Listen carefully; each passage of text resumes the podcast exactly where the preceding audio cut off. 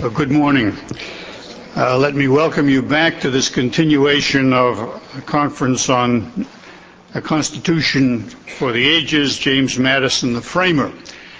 Uh, we're delighted that you're here, and we're delighted uh, that most of our speakers are here.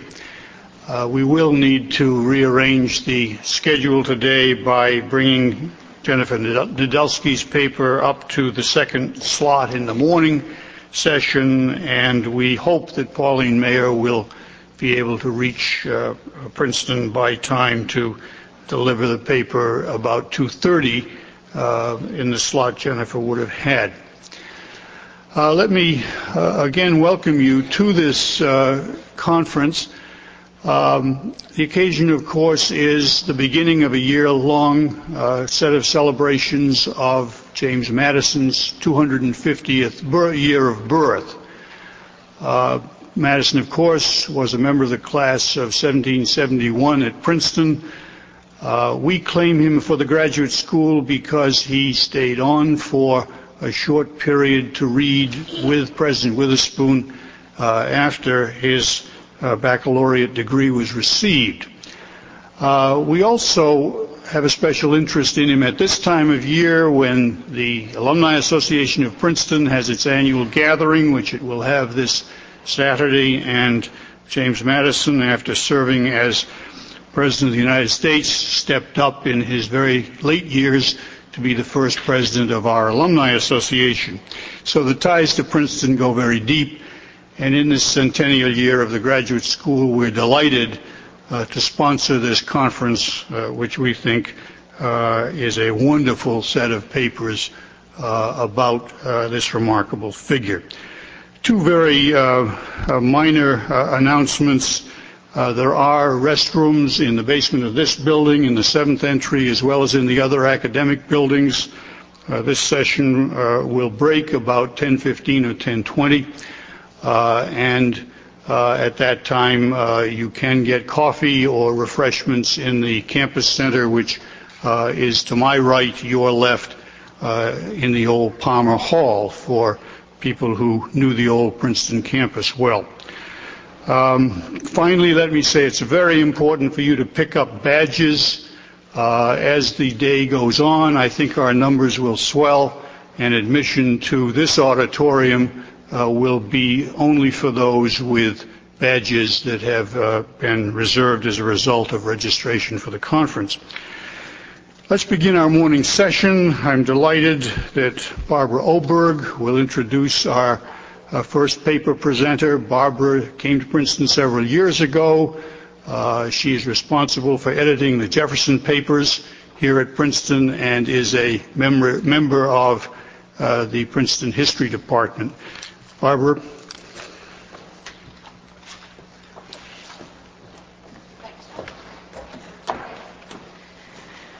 Jack looks awfully lonesome up there sitting right So, you know, we have to give him a lot of support.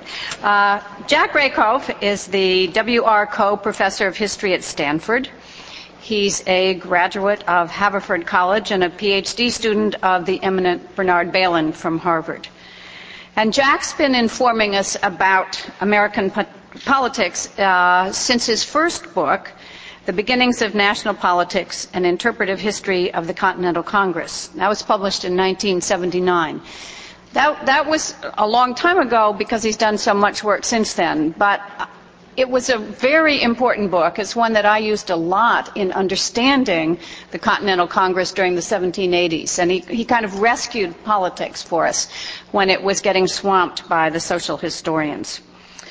Uh, his well-known original meanings, politics, and ideas in the making of the Constitution won a number of prizes, including the 1997 Pulitzer Prize. And Madison, of course, figures prominently in that. Jack is a very careful and perceptive reader of Madison. He, he, he, plays with the language, he turns it around, and, and he's really one of the very, very best. In recent years, Jack's also become a public figure, a public intellectual, as, as we like to call them.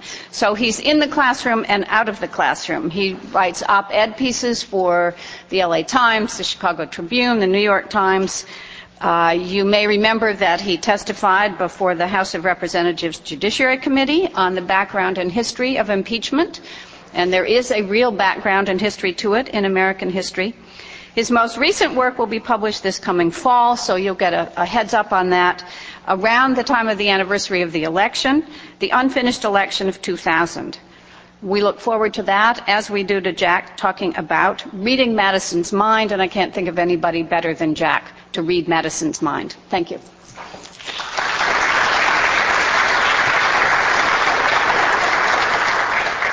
Uh, as I was thinking on the way over that uh, there were a couple moments in the uh, Virginia Ratification Convention of 1788 and then again in the First Federal Congress of 1789 when the stenographer trying to record the debates uh, listening to Madison uh, notes something to the effect that uh, here Mr. Madison's voice dropped uh, and his words were lost. Uh, I'm going to I want to start this simply by apologizing for giving my remarks uh, sitting down, which is not my usual posture. but I flew across country yesterday with a bit of a virus, and I want to have enough strength to to get through not only my own remarks this morning, but hopefully the rest of the day. So I thought it might be a slight advantage to me if, if, if, I, if I took this position. Let me start by saying something about my title, because it actually has uh, two points of origins that, that I'd like to speak about very briefly. Um, one is somewhat prosaic, and the other, I think, is somewhat more substantive. Um, a few years ago, I was asked by the Library of America to edit a collection of Madison's writings, uh, which appeared about a year or so ago. Uh, it's a project I took on yeah, with somewhat mixed feelings. You know, kind of, kind of, uh, in fact, more of a dutiful work than something I really felt all that strongly about. Uh, but once it was uh, once it was completed and published, I have to say I, I felt terrifically proud about having agreed to do it because uh, because uh, Madison's thinking is, of course, so important for us, uh, and also because I think having a one-volume compilation of his most important writings and speeches really does provide a, a useful reference work. So I was given uh, several occasions to speak about the preparation of that volume, and the, the, the title of Reading Madison's Mind struck me as perhaps the most appropriate way to try to characterize what, what one should try to do as, as you dip into a volume of that nature.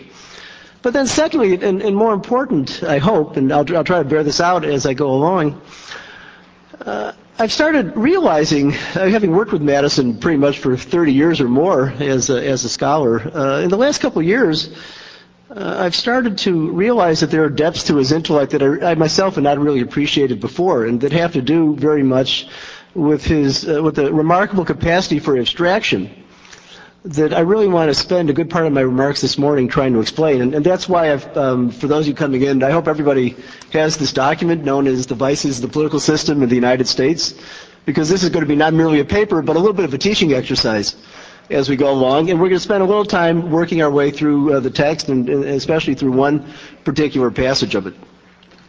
And when we get to that, I'm going to try to explain, and this is, I think, a wonderful uh, comment to make for a, for a Princeton audience, uh, why Madison should be regarded not only as a Princeton's first graduate student because he stayed on here to, to study Hebrew uh, for a bit uh, with uh, President Witherspoon, uh, but also I think Madison might well be regarded as Princeton's first game theorist. And those who know the history of game theory and who understand that Princeton is the institution uh, where modern game theory emerged, uh, I think we'll see there's a nice little irony, and perhaps something more, to thinking about Madison in this capacity. So if we want to talk about reading Madison's mind, what kinds of problems, what kinds of questions do we have to consider? Well, it seems to me there are three basic problems that are inherent uh, in this subject. The first, and I, th- I suppose the most obvious, is simply to understand the content of James Madison's ideas. What we have to do, of course, with any thinker, uh, to understand him or her, we, you know, we, we have to be patient. We have to work our way through the relevant texts. Uh, we have to make sure we understand the argument. We have to look for echoes and resonances. We have to look for inconsistencies. Uh, but we have to we have to get a handle. We have to get control over the body of the material. Madison, I think, is a particularly interesting and challenging figure to work with in this respect uh, because he wasn't, in, in, so many ways, so subtle and so nuanced, uh, and in a certain sense, so complicated a thinker. In this respect, I, I think it's, it's, always useful to draw a comparison between Madison and, and his good friend and political ally, uh, Thomas Jefferson. Madison said of Jefferson uh, after his death, a wonderful encapsulated view of, of Jefferson's intellect, uh, that Jefferson had the habit common in men of great genius of expressing in strong and round terms impressions of the moment. Jefferson, from Madison's perspective, was, in a certain sense, a bit of a streak hitter. Someone who was kind of given to go off on a you know on a certain tangent would you know would get a bee in his bonnet, would find a particularly elegant, concise, and vivid way to say something, and then would have to face the consequences, which Madison was usually eager to point out to him, of thinking through the logic of what Jefferson was saying. So Jefferson, of course, uh, is is a much more vivid writer than Madison. Uh, you know, many uh, many better phrases in, in the Jefferson oeuvre uh, than we'll ever find in Madison's. Uh, you know, much much easier to quote. But Madison is certainly the more nuanced, the more complicated, uh, the more interesting, I think, from a scholar's perspective, uh, to have to unpack. It might be said of Madison, uh, or at least it might be asked of Madison, whether he ever whether he ever had any impressions of the moment. I mean, one sense with Madison was that everything was always very very uh, carefully considered, uh, deeply probed. Uh, and indeed, uh, it seems to me there's a kind of characteristic form of Madisonian ex- expression which is uh, no essay is complete without uh, three distinctions and you know X number of qualifications on those distinctions. Madison's mode of analysis is constantly to distinguish one thing from another and to uh, and to try to probe each one on its merits. So we start by recognizing Madison is not the easiest thinker uh, from his period uh, to come to grips with, uh, and so that's our first problem. How, how do we get how do we get a handle on the content of his ideas? The second problem with Madison, uh, treating him, I suppose, biographically, is what might be called the consistency problem. Madison, after all, had a terrifically long career, active career in uh, American politics. He enters politics, oh, in the you know in the early months of 1776 as a delegate to the Virginia Provincial Convention. Uh, he serves uh, a term in the Virginia Assembly, loses an election, uh, then serves on the Virginia Council in the late 1770s, uh, then uh, serves in the Continental Congress in the early 1780s, back in the Virginia Assembly, uh, back in, you know, then of course he writes the Constitution, helps to get it ratified, serves in the, fir- serves in the early federal Congresses, goes back to Virginia with his new bride uh, for a few years, uh, serves eight years as Secretary of State, eight years as President, then we get to 1817. So Madison has an active political career from you know 1776 to 1817. That's to say four decades, and it's followed by uh, a vigorous retirement, at least an intellectually vigorous retirement of two, fully two decades. Until his death, uh, June 28, 1836, uh, when his correspondence, which had become very attenuated in many ways during his uh, career in the executive branch, again, become, again becomes very informative and re- deeply reflective about American politics. So we have to start by, by recognizing that here we have 40 years, and really in a certain sense, uh, 60 years uh, of active political commentary, and we, we, we might expect some variation uh, over the time, uh, and we, you know, we have to try to make sense of that. And of course, when we talk about the consistency problem, uh, much more narrowly or much more directly, uh, we also have to recognize that there is a fundamental puzzle that all Madison scholars have to wrestle with, which is how was it that the nationalists of 1787, 1788 uh, the, in a certain sense, the, the reactionary radical who wanted to give Congress, uh, the new Congress, an unlimited negative over all state laws, becomes by 1798 the author of the Virginia Resolutions, uh, which can be rightly taken, again with some Madisonian nuance, uh, as an early expression of the theory of, of state, states' rights and arguably even of uh, uh, residual state sovereignty. Something we hope that Professor Maier will be here to talk about later this afternoon. Uh, so there's a there's a, beyond beyond the, the, the difficulty of the need to kind of track Madison's thinking over a period of 40, 40 years and more. There's the very specific problem. How do we understand how Madison, the arch nationalist in the late 1780s, becomes the father of states' rights theory in the late 1790s? But third, and I think most important, uh, the task of reading Madison's mind involves understanding how he came to play the extraordinarily creative role that he did in the late 1780s uh, during the movement for constitutional reform that leads to the Federal Convention of 1787, uh, and then, of course, two years to, to, the ratification of the Constitution by the summer of 1788, uh, and then the following year to the adoption of the Bill of Rights as a supplement, uh, important supplement to the original constitutional project. Uh, at every phase of this movement, that's to say, from the movement to, to reform the Articles of Confederation, to call a constitutional convention, to get the Constitution written, to get it ratified, to have it amended. Uh, Madison was, it seems to me, without doubt, uh, indisputably, uh, primus inter pares, and perhaps uh, more than inter pares, really uh, a person who stands uniquely above all his colleagues uh, in this great project. Which is not, of course, to say that Madison got everything he wanted, because, as we all know, in fact, he probably lost as many issues uh, as as he won. And indeed, he leaves uh, Philadelphia, as I'm sure many of you know, he leaves the Philadelphia Convention uh, in some ways uh, severely disillusioned. Uh, about the end result, and really quite pessimistic as to whether or not the Finnish Constitution uh, will indeed solve all the problems that Madison felt had to be solved. Uh, but nevertheless, there's no question that uh, Madison is the key actor throughout this period, and that in, that his actions depend upon a kind of intellectual creativity uh, as well as a political ingenuity and I suppose uh, assiduity, a kind of stick-to-itiveness about politics and a, and, a, and a, creativity about politics, which is really quite remarkable.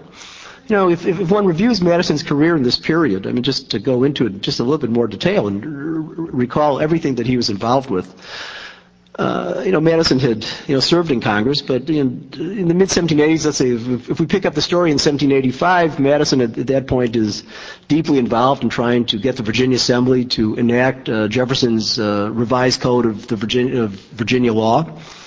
Uh, he's deeply involved in defeating the, the famous General Assessment Bill, uh, that Patrick Henry and others were supporting Virginia, which which would have represented, a, in a certain sense, a, an establishment or reestablishment of religion.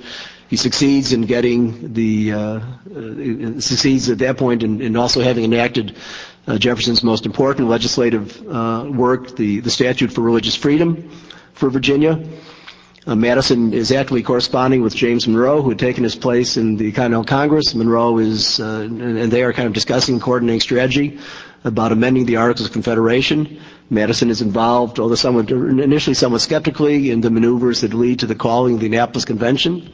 In September 1786, he goes to Annapolis, which is a bit of a bust, uh, because hardly anybody shows up except for Madison and John Dickinson and Alexander Hamilton and a handful of other interesting types.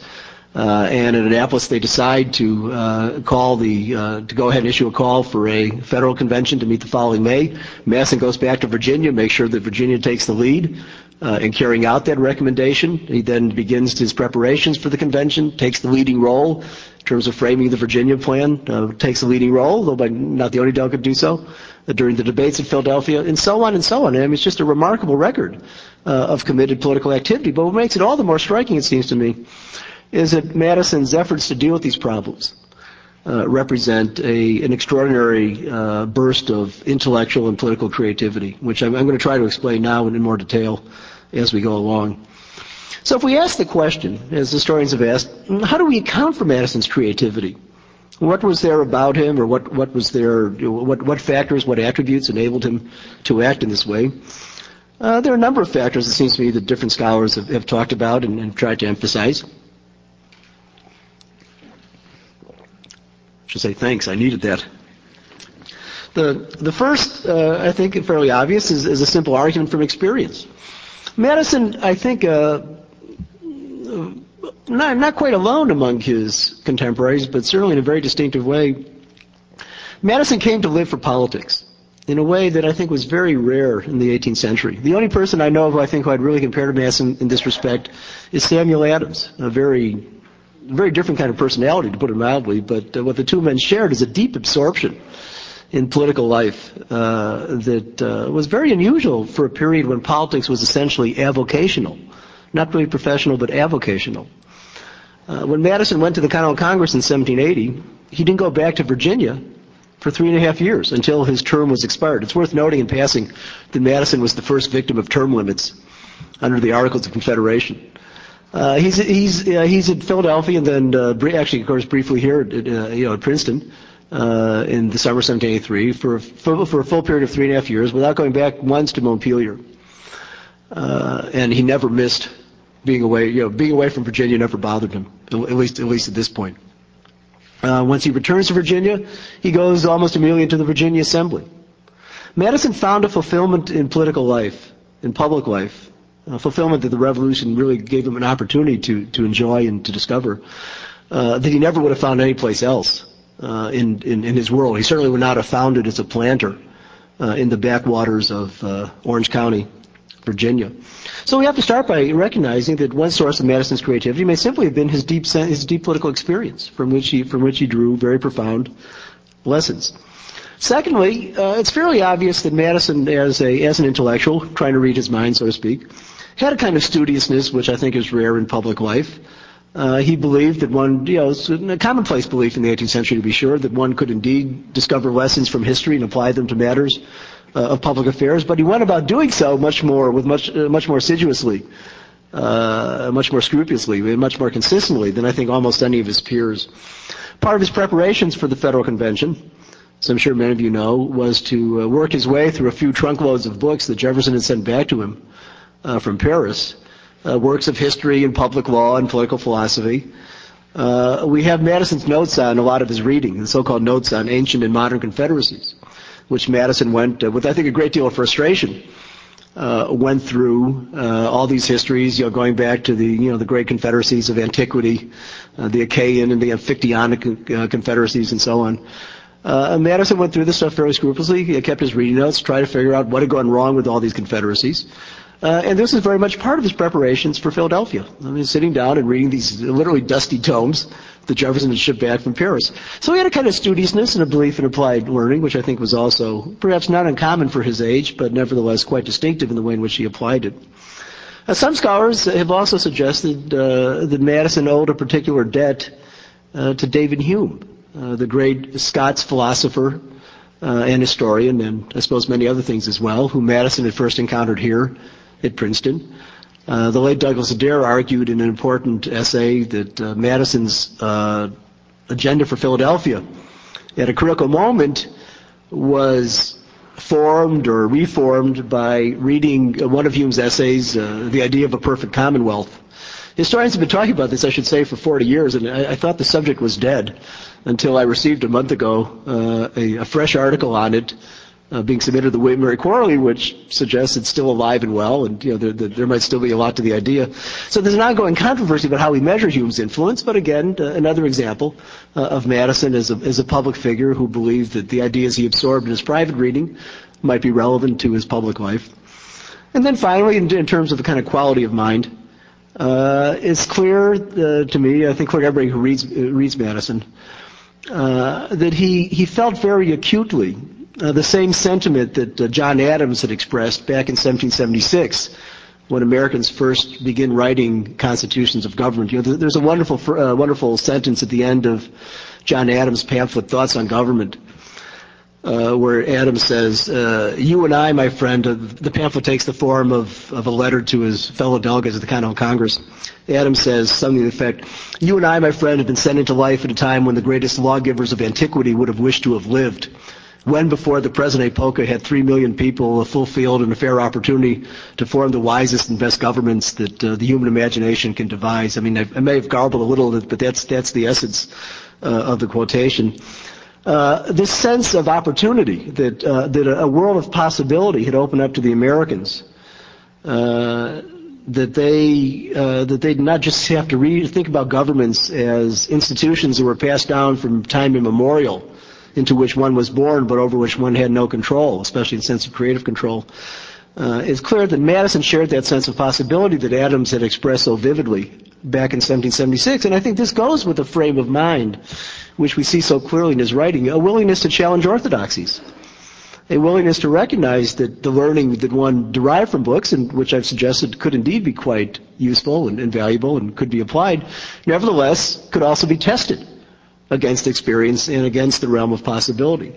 So that sense of living in a world that was, as Tom Paine once put it, you know, we, you know, we, we can make the world over. Well, I mean, Madison, being rather conservative, was not, you know, was didn't have Paine's kind of utopian enthusiasms, but the sense of possibility was certainly there.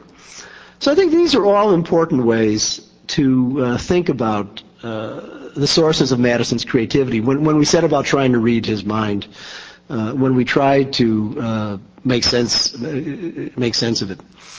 Um, but I think we can push the story a little bit further if we look more more specifically uh, at exactly how his thinking unfolded on the eve of the Federal Convention. Uh, of course, or, ordinarily, when we try to read Madison's mind, what, what this typically means, or what this means, reads, means most often, is we consult his best known texts. That is to say, usually if we want to know what did Madison really think, or wh- where did he distill his ideas uh, most vividly or most essentially, Uh, I think the short answer, of course, is we'd open up the Federalist, then we'd read Federalist 10, we'd read Federalist 51, and if we were more energetic, we'd you know, read any of a number of other essays. Uh, but the theory, the theory of Republican government that Madison expressed there, uh, by way of justifying the Constitution, was the end result of a prior process of theorizing about government. And I, I, want to, I want to be careful to explain what I mean here. When Madison wrote the Federalist, uh, along with Hamilton and a few essays by John Jay in, in the fall of 17, beginning of the fall of 1787, uh, the three co-authors, as Publius, of course, had an agenda to have the Constitution ratified. Uh, they had a set of positions they had to defend. They were engaged in a public debate. They were responding to the kinds of criticisms that uh, had been directed against the Constitution by its anti-federalist opponents.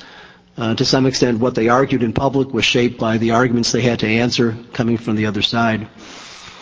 So if we look at the Federalist as the mature expression of Madison's theory, one of the things I think that we miss is that it was the end result of a prior intellectual activity that really went back to the period before the Constitution was written. That's to say, it goes back at least to the spring of 1787, arguably even earlier.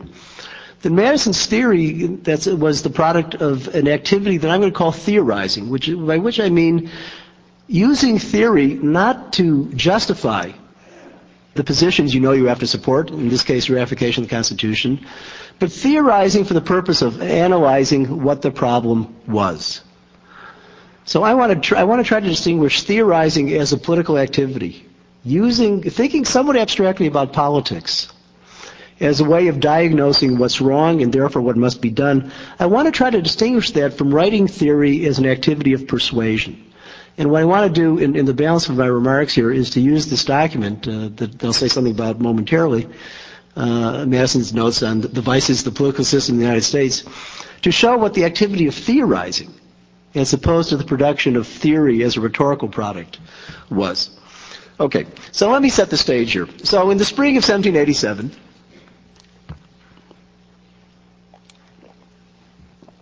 Madison was, re- Madison was eligible again to, to, go back to Congress. Uh, his th- three years having uh, elapsed uh, since he was turned out in the fall of 1783. Uh, so he goes he goes off to New York City. Uh, I'm sure he passed through Princeton en route. Uh, Congress didn't have much to do because they had a hard time mustering a quorum. Didn't have any money, so even if they had time to do something, wouldn't have had the resources to do it with. Uh, Madison took his reading notes along, probably took a fair enough, you know, fair chunk of his library along. Uh, and of course, by this time, most of the states have appointed delegations uh, for the Philadelphia Convention, which is going to meet in May. And sometime in the spring of, uh, actually really at the very beginning of the spring of 1787, really, really over a period, I think, of about a month, uh, sometime from mid-March to mid-April, from actually roughly from Madison's birthday to let's say the anniversary of Lexington and Concord, mid, mid-March to mid-April. Madison pulls his thoughts together about the, uh, you know about what the agenda for the federal convention should be. Uh, we know this basically from four documents. Three are letters uh, to Jefferson, Edmund Randolph, and Washington, written between mid-March uh, and mid-April. Uh, and the fourth is the document that we know is the vices of the political system of the United States, which, which I hope everybody has a copy of, uh, because we're going to actually spend a little time walking our way uh, through uh, through the text. to me, reading these documents, and especially reading the vices, is one of the most exciting exercises in intellectual history uh, that I know of. I mean, I happen to think the Vices is the single most interesting text, and certainly the single most creative text in the history of American political ideas. Uh, for one thing, uh, if you read it through to the end and, and, you get to the final paragraphs, you'll see that this really is the first draft of Federalist 10. Uh, this is the first time that Madison works out, and, and, you know the language is sufficiently similar so that you know, we can say this with some confidence. This is really the first expression of the ideas that will take their mature form in Federalist 10. So sometime, I think this document probably was, it's, it's dated April 1787. Um, actually, we don't have the document in Madison's hand. We have it in a, in, in a copy uh, from one of his, fellow delegates to the convention uh, from Maryland, uh, Daniel Carroll. Uh, but I, I, don't think there's any question that Madison, the, the, the, the document is, is, is itself uh, authentic. Um, if we look at this document, and I should say this is a document I've worked with for 30 years, and, and it's really, um, I thought I knew it pretty much backwards and forward. It's really only the last year or two I, I finally I saw something new in that I completely missed before. Uh, that, that, that, I want to try to share with you. Basically, if we look at this document, though, it, it, first thing, it breaks down in, in, into two components. Um, the first, if you look at you know the left-hand columns, where you know there's a you know kind of the rubric that's laid out on on the left-hand side, failure of the states to comply with the constitutional requisitions, encroachments by the states on the federal authority, violations of the laws of, of, nations and of treaties. If we work our way through, let's say, the eighth item of this document, that's to say about, excuse me, about four pages in, what we'll see is that Madison is essentially summarizing uh, the basic problems of the Articles of Confederation. That's to say, the national government, which had been framed back in the mid-1770s, ratified in 1781, uh, which Madison and, and, other delegates' efforts to have amended uh, had never succeeded in doing, which was now in a condition of, to use the term they often used, in a condition of imbecility, uh, verging on a state of collapse. And then with item 9, there's a quiet but I think powerful and really remarkably powerful shift in Madison's thinking, and, and this is worth noting. Um, look this this first sentence, which is is typically Madison in the sense that it, it really understates in terms of its in terms of its rhetoric the, the point it's making. In developing the evils which vitiate the political system of the United States, it is proper to include those which are found within the states individually as well as those which directly affect the states collectively. Since the former class have an indirect influence on the general malady, it must not be overlooked in forming a complete remedy. Jefferson would have put the th- thought much more elegantly and much more vividly. But basically, why do I think this is so important a sentence? Because Madison is saying that if we're going to have a convention, from this point on, if we're going to have a convention deal with the problems of national government, we should not restrict its agenda to the national government alone. That's to say, to the weaknesses of the Continental Congress. We should also use this occasion to deal with the, the vicissitudes, the vices of government within the states taken individually. That is to say, the, the, the occasion, the opportunity for a national constitutional convention should also be an opportunity to try to do something about the problem of government within the states taken individually. And from this point, Madison goes on to develop, uh, in a very quick compass, three basic criticisms of the legislative history of the states. And he indicts them for the multiplicity of the laws they've been passing. This is Madison, the libertarian. States have just been legislating too much. Sounds a little bit like the Supreme Court talking about Congress. Uh, the mutability of the laws of the states, legislating too much. They're also changing their laws too often, and you don't want to change law too often because that will call the concept of law itself into question.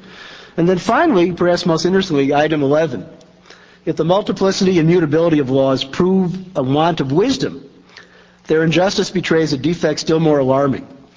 More alarming not merely because it is a greater evil in itself, but because it brings more into question the fundamental principle of republican government, that the majority who rule in such governments are the safest guardians both of public good and of private rights. This is, uh, you know, what is Madison doing here? He's basically using this occasion to question, as he puts it, the fundamental premise of Republican government. The majority rule is a sufficient criterion Uh, both of what the public good consists of and also how one protects the rights, how everyone defines rights, how one protects rights against the danger of their abuse. And it's from this observation that Madison goes on to offer the analysis that we're more familiar with from Federalist 10. Okay, for 25 years of my career as, a, as a kind of Madison scholar, you know, working on problems of national government and using this document, I thought this transition here, partly because it sets up the argument for Federalist 10, uh, which is where Madison concludes, to which the conclusion which this leads, was really the most interesting, the most important part of this text. But a couple years ago, partly because I was doing a lot of work with political scientist friends of mine, uh, and started and, and, you know kind of developed, I think, some interest that I hadn't known previously. I got I realized I, there's something much more interesting going on in an earlier passage, and this is the one I really want to spend the rest of my time with you this morning, trying to trying to look at as a way of, of really understanding what I see as the remarkable faculties of Madison's mind. So I want you to turn back a page or two, uh, and I want you now to look at item seven. The word, the word is, I mean, I want to say class. I mean, it's not quite appropriate for an audience of this kind to address you in those terms, uh, but I am thinking myself acting in a teaching capacity here. So I want us to spend a little time with this text. Uh, because it really is uh, within the space of uh, you know the you know the really the, the single long paragraph we're looking at. This is really a remarkable passage. And nothing, I think, better illustrates what I now see as, as at its deepest level is as the remarkable capacities of Madison's mind. So item number seven, want of sanction to the laws and of coercion in the government of the Confederacy. A sanction by which Madison means essentially, you know, a penalty, some mechanism of enforcement and punishment. A sanction is essential to the idea of law as coercion is to that of government. The federal system, being destitute of both, wants the great vital principles of a political constitution. Under the form of such a constitution, it is in fact nothing more than a treaty of amity, of commerce, and of alliance between so many independent and sovereign states. So Madison begins by stating the problem. It's a radical defect of the Confederation that it lacks powers of sanction or powers of coercion, uh, powers to enforce its decisions, require the states to comply with its decisions. Basically what Madison is taking on here is the question, can any system of federalism, based upon the voluntary compliance of the states with the decisions of the national government, ever be effective? That's the basic problem. Can any system of voluntary compliance, any system of federalism based on voluntary compliance, will that ever work? And Madison then, having, having posed the problem, then deals with it by making five separate points. And, and, and again, I want, us, I want us to walk through this so we, so we see exactly what he's doing here. Excuse me. So he begins by asking a historian's question. From what cause could so fatal an omission have happened in the Articles of Confederation? In other words, why didn't they, if this point is so obvious now, why did they blow it? Why did they not get it? Why did they not see it a decade earlier when the articles were drafted? And here is, here is the answer, it seems to me. I, I, like this answer because it corresponds with something I wrote in, in my first book that Barbara referred to so generously before. Uh, Madison says, well, you know, why did so fatal a mission happen? Well, from a mistaken confidence that the justice, the good faith, the honor, the sound policy of the several legislative assemblies would render superfluous any, any appeal to the ordinary motives by which the laws secure the obedience of individuals. A confidence which does honor to the enthusiastic virtue of the compilers as much as the inexperience of the crisis apologizes for their errors. So here's Madison acting in effect as a historian, asking why did they get it wrong a decade ago? And the answer is, well, you know, even though we know better now, it made sense at the time. You know, back in the mid 1770s, we were all patriots. You know, the period of what Tom Paine called sunshine patriotism. Uh, we were all united in the common cause. There was no question that the states wanted to resist Great Britain. Uh, Congress had a, commanded a great deal of respect, and so it wasn't necessary to think about coercion. It was a plausible political assumption at that point to think that the states would simply do the right thing. So Madison's first observation here, therefore, is a historical one. Empirical and historical. An attempt to figure out why did something happen the way it did back then, or why did this omission take place. The second observation is also empirical, but histor- and historical, but in a rather different sense. This is more the lessons of experience. The time which has since elapsed has had the double effect of increasing the light and tempering the warmth with which the arduous work may be revised. It is no longer doubted that a unanimous and punctual obedience of 13 independent bodies to the acts of the federal government ought not to be calculated on. Even during the war, when external danger supplied in some degree the defect of legal and coercive sanctions, how imperfectly do the states fulfill their obligations to the Union? In time of peace, we see already what is to be expected. So a second set of observations, also historical, but not an attempt to explain what happened in 1777, but rather attempt to identify, well, what have we learned since? Well, what have we learned since? We've learned that even during the war, once the start was we realized it was going to drag on, it wasn't easy uh, to get the states to do the right thing, that the system of voluntary compliance started to break down. And now, since the war is over, it's become even more difficult to do so. So here again, Madison reasoning from experience, and of course, in, in, his case, this meant reflecting both upon his experience in the Continental Congress in the early 1780s, when he had been intensely involved in, you know, in the activities to get the states to sustain the war effort during its final critical phase, and then, of course, back in the Virginia Assembly in the mid-1780s, he had worked hard, but encountering a great deal of frustration, to get Virginia to support national measures. So again, Madison reasoning empirically on the basis of his own experience. Politics as lived experience. Okay. But now Madison asks a different question, and his thinking, his mind, takes a different turn.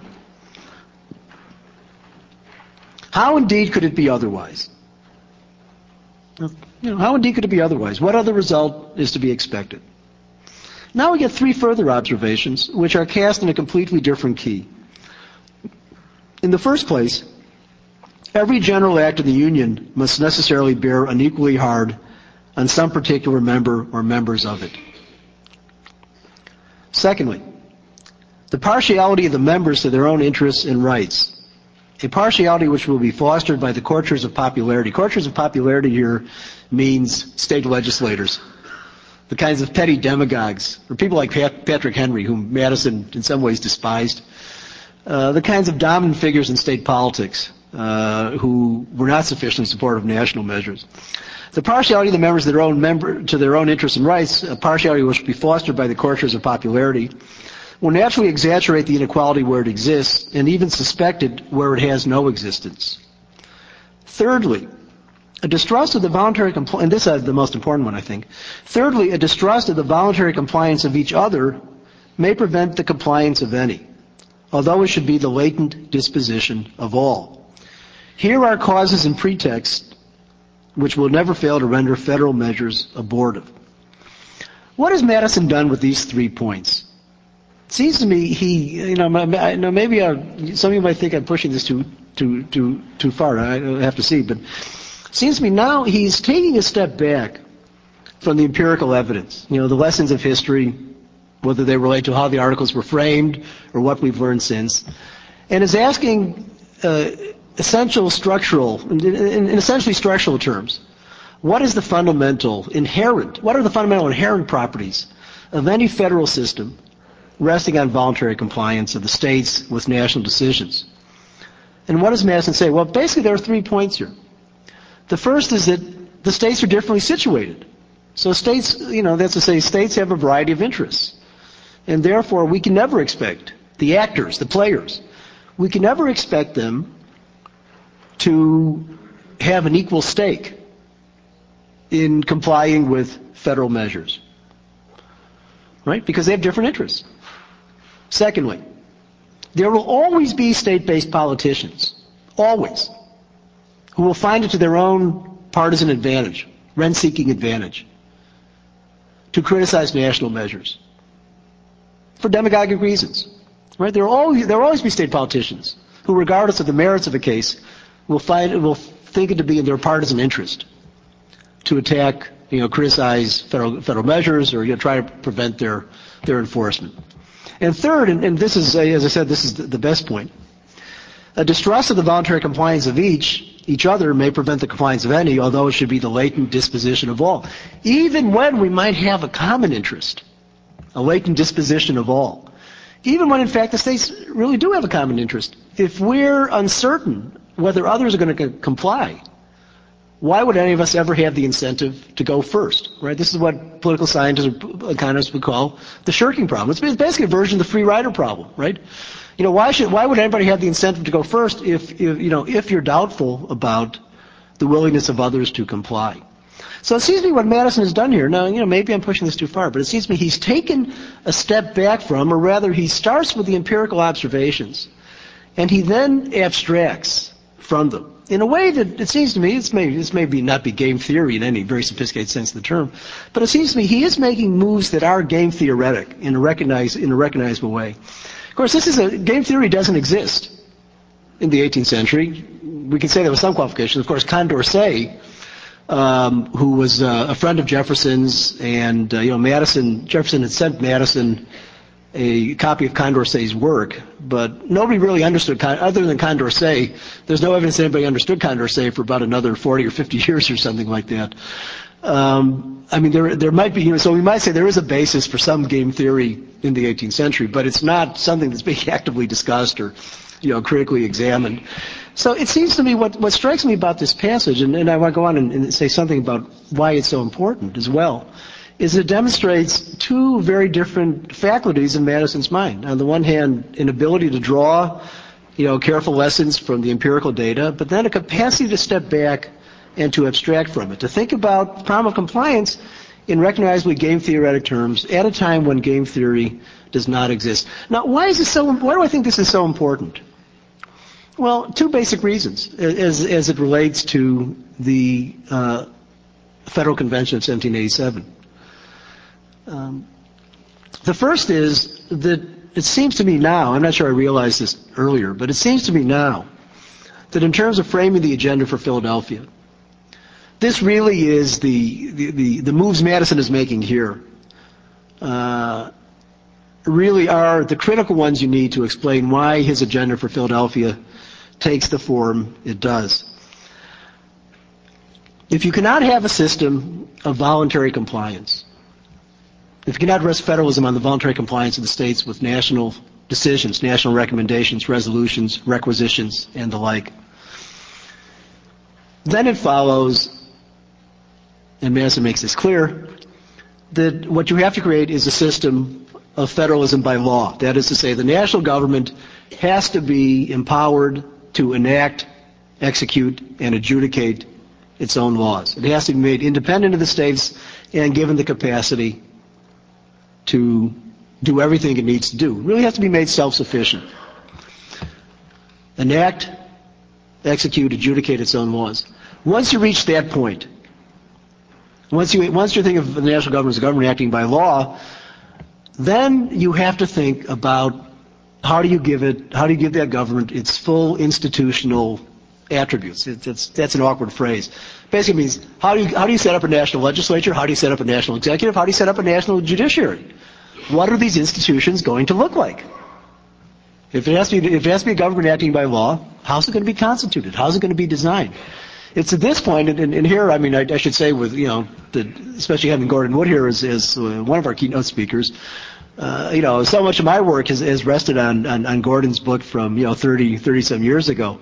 But it's basically, it seems to me, once you reach that point, then, then we understand how it was that Madison and his colleagues at Philadelphia reached back into the experience of the states and drew upon all the criticisms that had been mounting against the institutional design of the national government as it had been uh, excuse me, of, of the state governments as they had been newly, newly framed and fashioned back in the mid-1770s. So the 1787 becomes a moment when the criticisms of the state governments are now applied to the task of designing uh, a national government. So this is the first critical passage here. If you have, if you're going to have a government acting by law, it has to be a real government. It has to have those three basic departments, a bicameral legislature, a quasi-independent executive, an independent judiciary.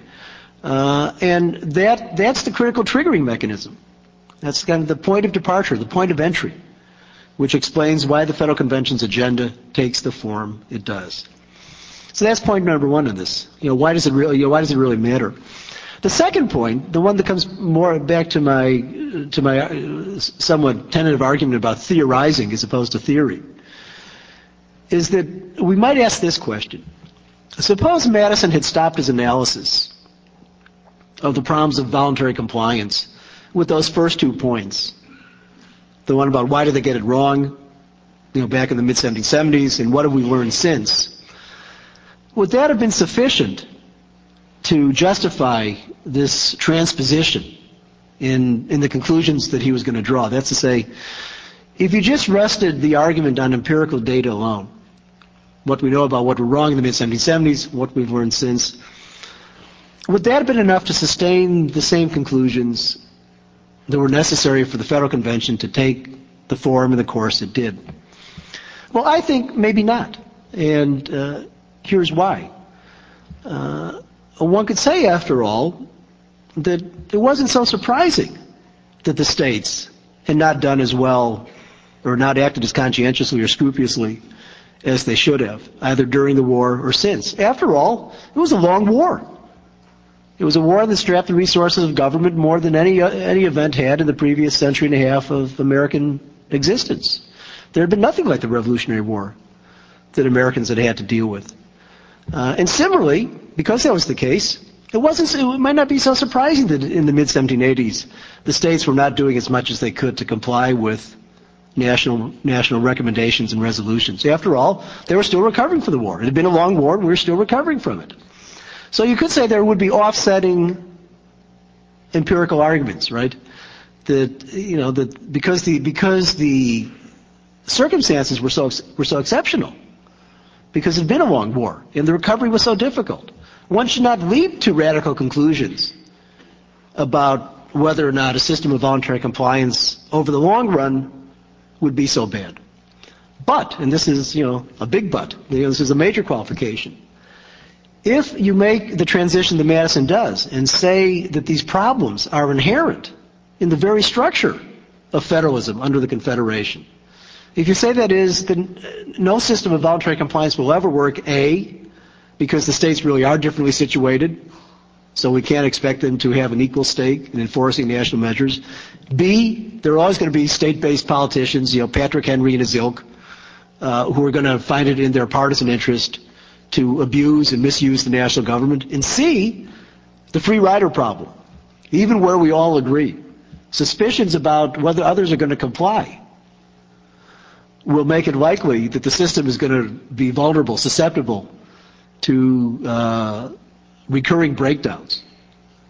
That's to say, if you can abstract from the empirical, from the evidence, and say, the evidence is only examples of a problem that we really understand now to be structural, inherent in the very situation that voluntary compliance represents, then it seems to me you have a much more powerful, demonstrative, conclusive argument.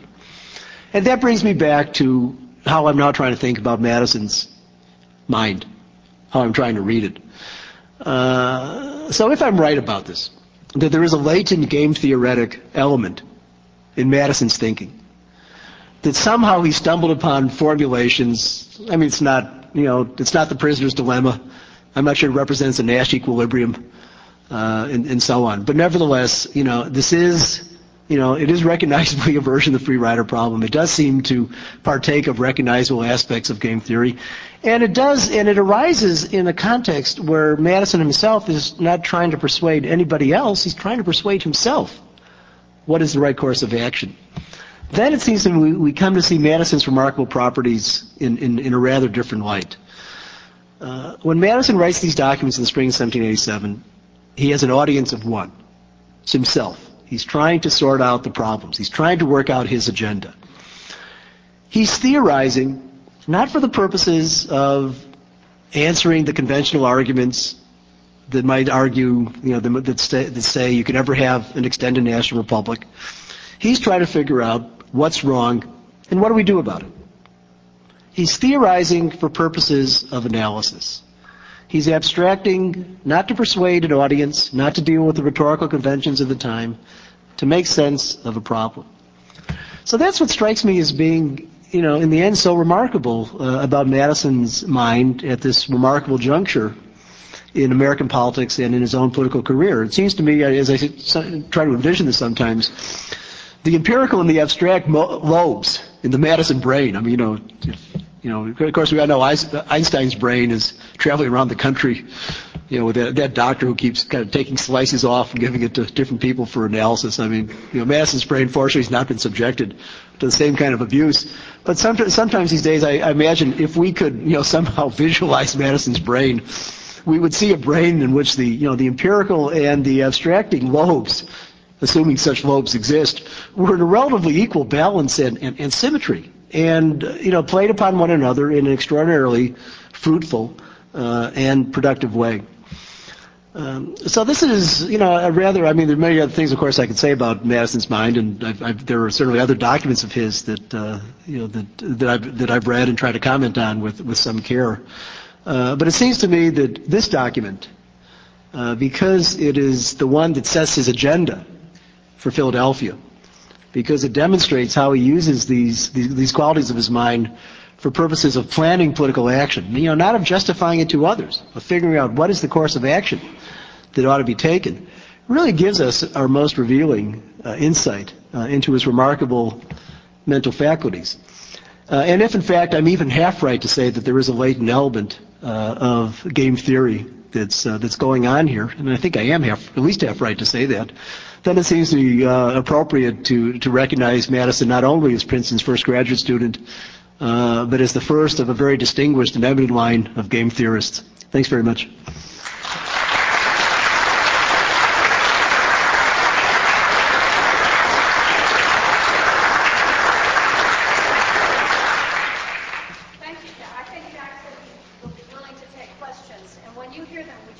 Sure.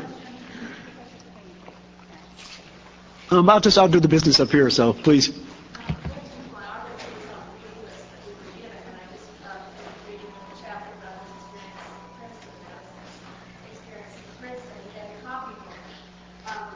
There was only one section of the copybook that was left. You can see it right now. Things that they were impressed by. He was impressed by the rest, who I never heard of on the French nation. Right. Who was a uh, political theoretician before Louis XIV. How he, what how he did his riots. Who was impressed by Machiavelli? Wasn't Machiavelli being theorist? Whoa. Well, okay. The question, the question if I got it is, um, I'm going to call on Ketcham himself to answer this one, but since he's over here, um, the question is that in Madison's Commonplace uh, uh, book from his Princeton days uh, has uh, records passages from from Durand, um, and isn't Machiavelli a game theorist as well? I, I, um, well, now, I know you're really pushing my knowledge, and I, you know, I'm, I'm not sure how to answer this. I mean, it seems to me the, the problem that, that, that I'm wrestling with is that it's, as I understand the, the history of political ideas, it is possible to look at any of a number of writers in, especially in the early modern period, and, and Hobbes would certainly fit this as well as Machiavelli, and recognize that there are implicitly and latently uh, analytical moves being made that we could bring under a rubric of what I'm you know, of game theory. But it seems to me, uh, maybe you may feel different about this. It seems to me that's qual- that's different from saying that the concept itself, in, in a kind of self-articulate way, self-articulate way, is available. That's to say, you know, today if we, if we want to do it, we say, well, we know what the free rider problem is, we know what the prisoner's dilemma is, you know, we have all these different examples, you know, we, we some of us, not I, know what Nash equilibrium is, uh, and we can, you know, we can therefore reason accordingly. Seems to me what's interesting about Madison is that he's stumbling upon it without quite having the, you know, the, the conceptual apparatus there in the formal avowed sense so that he could simply pull it down off the shelf and say, well, let's plug it in here.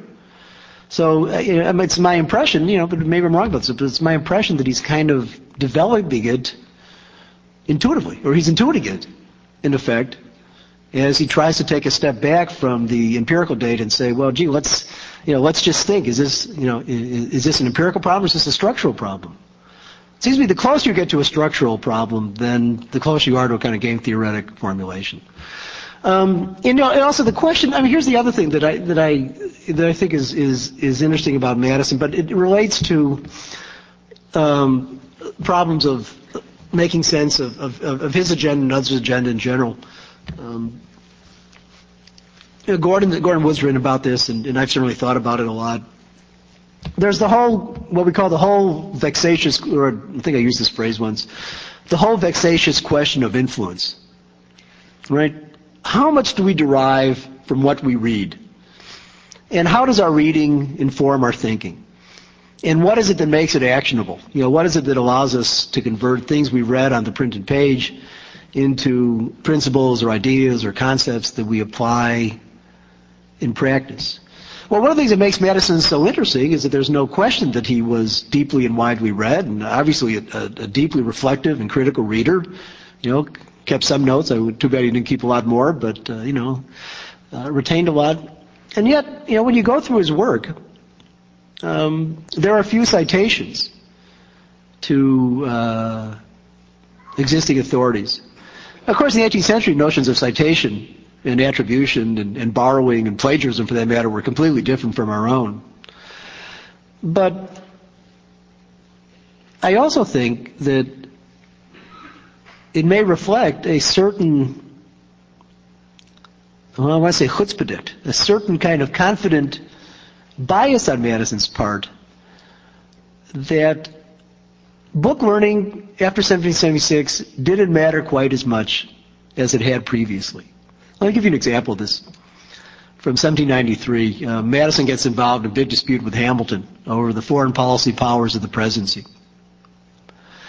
And it has to do with the extent of executive, you know, the, the extent, whether the uh, power of the power of the presidency over foreign affairs is inherently executive, is a matter of prerogative, as in the British Crown.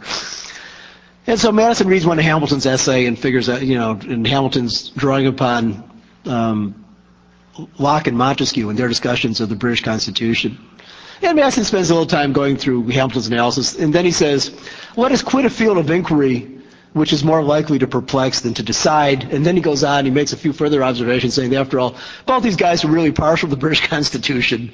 And anyhow, we have a lot more experience, um, you know, since 1776 than they had.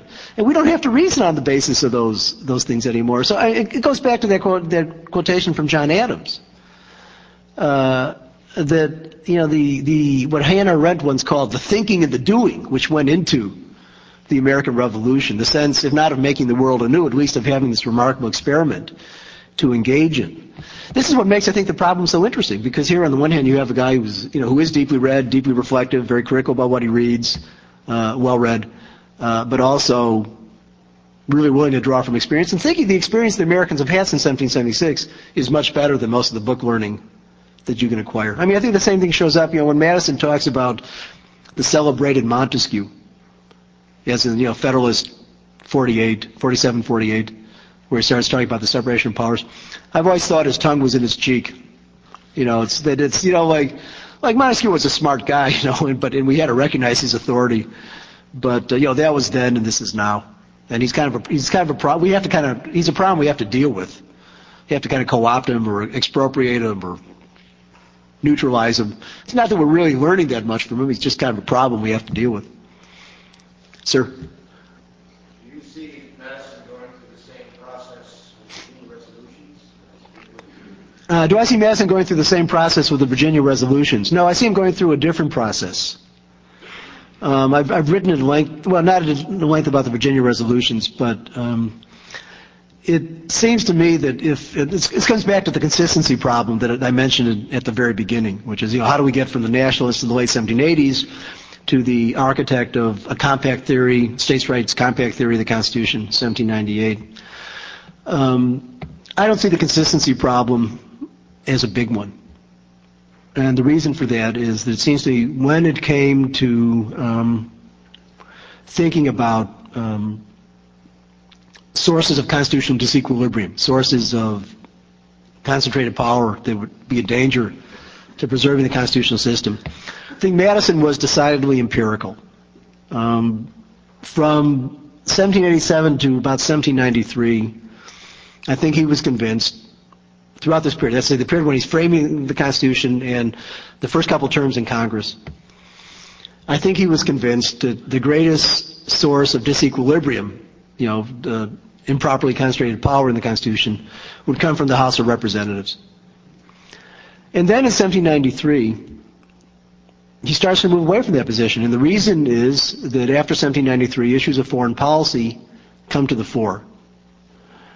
And they force him to recognize that, in fact, the executive has all kinds of advantages that Madison had never appreciated it would be able to wield. And in fact, the executive turns out to be much more efficacious and much more potent than he had ever anticipated. And I think, I think his thinking starts to adjust accordingly. And similarly with the question of the states, now this is, this is a little bit trickier. You know, Madison had argued in, in the Federalist that, you know, the danger of any one faction taking over the entire national government, you know, because of the extended republic and all the, the different interests it would embrace, that it would always be much less likely that a faction could take control of the national government uh, than it could of the states. But by 1798, if, if you're reasoning empirically, the fact is the Federalists control both houses of Congress, the presidency, and the judiciary. Uh, and it's engaged, and the, and the Federalist government is, is engaged in, in a course of action which Madison could plausibly think was, was un- unconstitutional, especially the Sedition Act with its apparent violation of uh, the First Amendment and so on. So I think at that point, it's, um, you know, but also for strategic reasons, Madison has no alternative but to appeal to the states. The interesting thing about this, though, is if you go back to Federalist 45, Federalist 46, where back in 1788, where Madison is discussing the relative advantages, uh, political advantages of the state and national governments. in a sense, he basically lays out this the scenario of action that he's that he's acting on in 1798. He says, if should there, I mean, he doesn't think this is going to happen, but he says, in effect, should should there in fact be a uh, come a time when the national government is captured by a faction, the existence of the states as independent uh, jurisdictions with a political voice will serve as you know as a kind of answer, you know, serve as serve as a response. So there's a kind of curious sense, I think, in which you know Madison's ability to think comprehensively about um, the whole political system, even in ex ante back in 1788, is being acted on a, a decade later. It wasn't what he expected, or intended, or anticipated, but he had at least contemplated the possibility. Sir.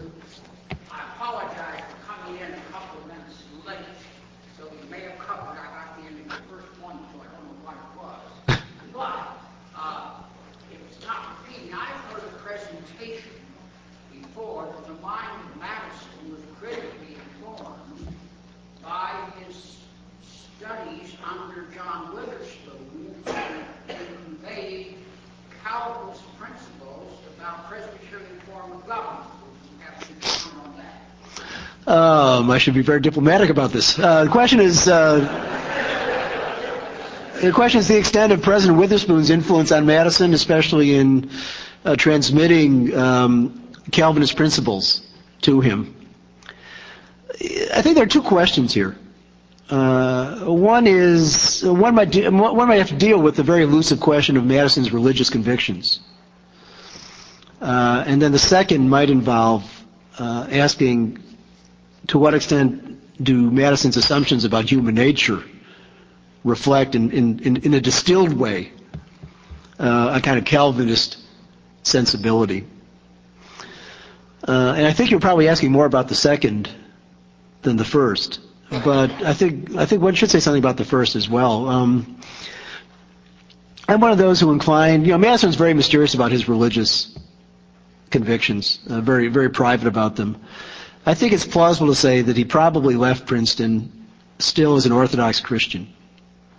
There's a little discussion in, you know, in his private letters in the early 1770s to William Bradford would suggest that he's least could at least contemplate the ministry. You know, you know, Madison goes back to Virginia. He's completely bored, and he doesn't know what to do with his life, and he's, he's envious of Bradford because Bradford's in Philadelphia, and he's at loose ends, and he's he's kind of a hypochondriac and thinks he may not be long for this world. Um, so there's a little, I think there's a little evidence that Madison kind of returned here still an Orthodox Christian in some sense. My, my own sense is after the, the, he quietly let go of that and move moved towards a kind of 18th century deism thereafter. Uh, so that if you, you know, so that I, I, I, would be reluctant to, you know, to say that, you know, Madison's sense of um, human sinfulness or human frailty has that explicitly religious or you know, doctrinal core, a foundation. On the other hand, you know, the second part of this, you know, it's plausible to say that Madison's skepticism about human nature is not inconsistent with the Calvinist notion of, of, of human fallibility uh, in a general way. Um, but uh, I would be puzzled to know how you, you know, how you know, how, how you actually document it.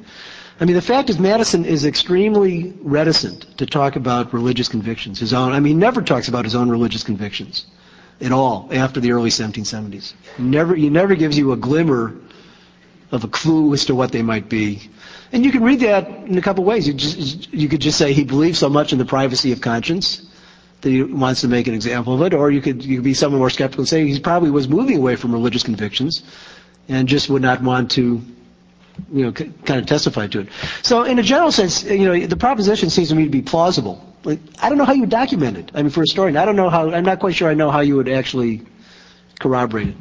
But Professor Ketcham wants to add something to this, so.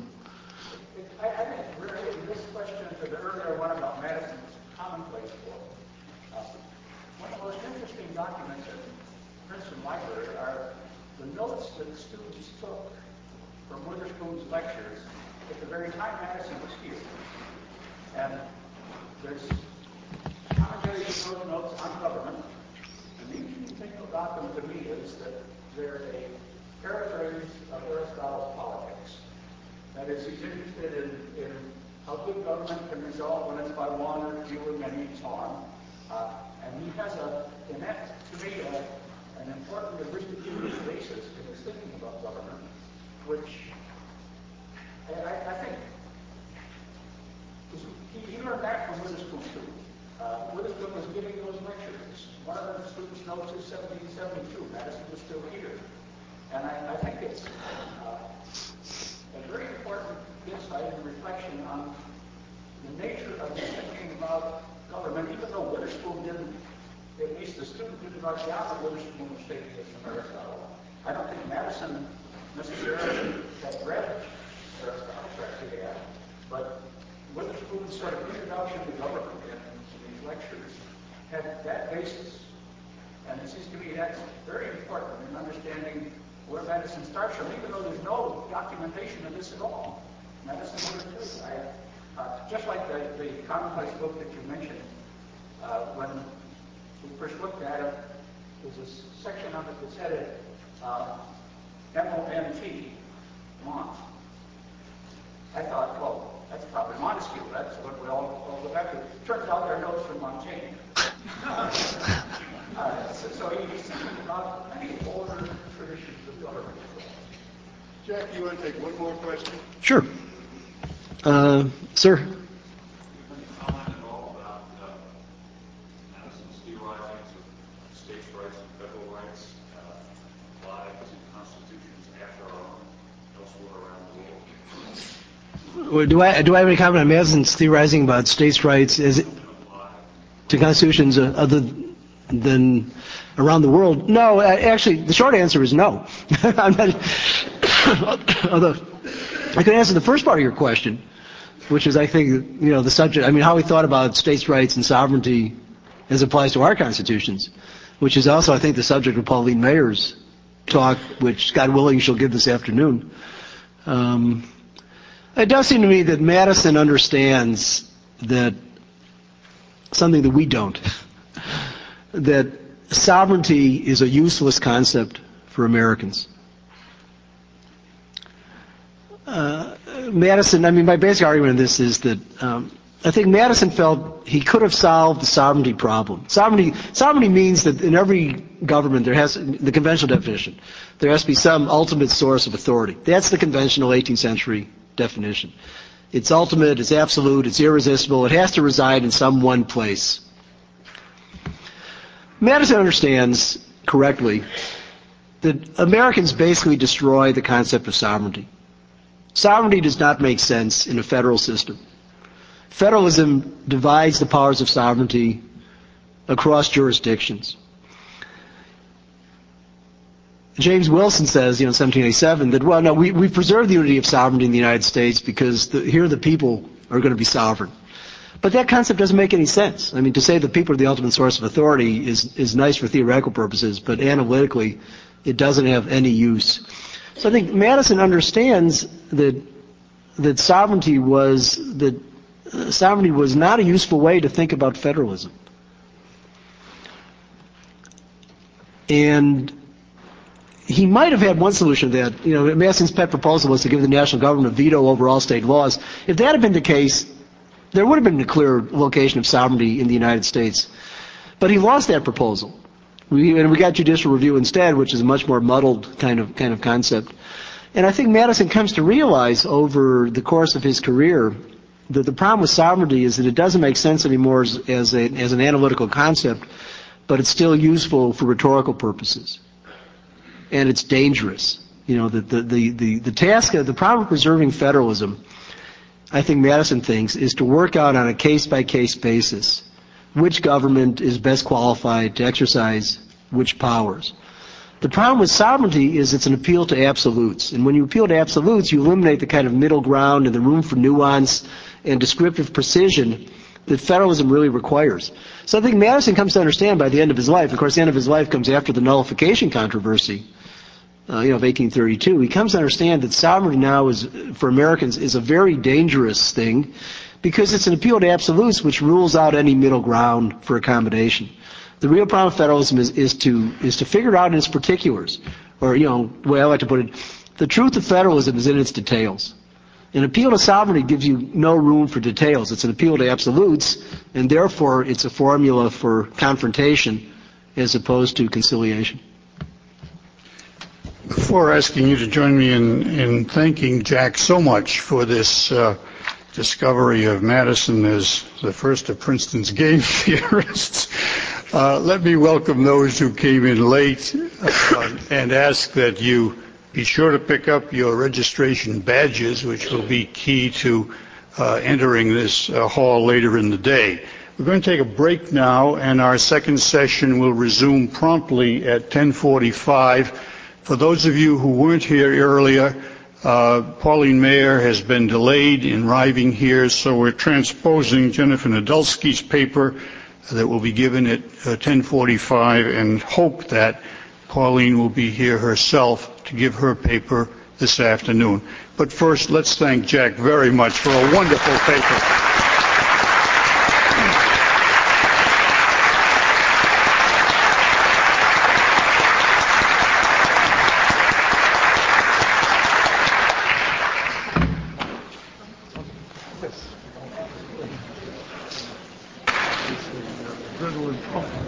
Yeah, you know, I'm a trooper.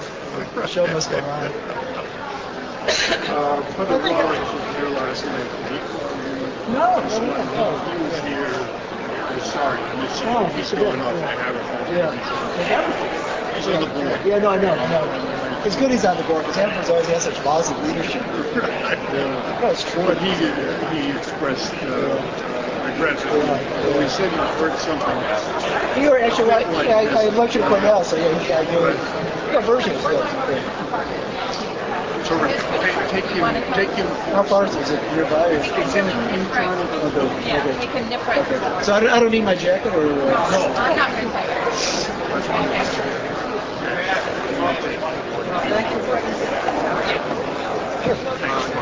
Sure, absolutely. Uh, Where's my, where's Stan? Stan is here. He was sitting. He was sitting right there. And, but he's uh, ready to do it. Yeah. I was going to wait for Jack. Of course, he may just get held up so much.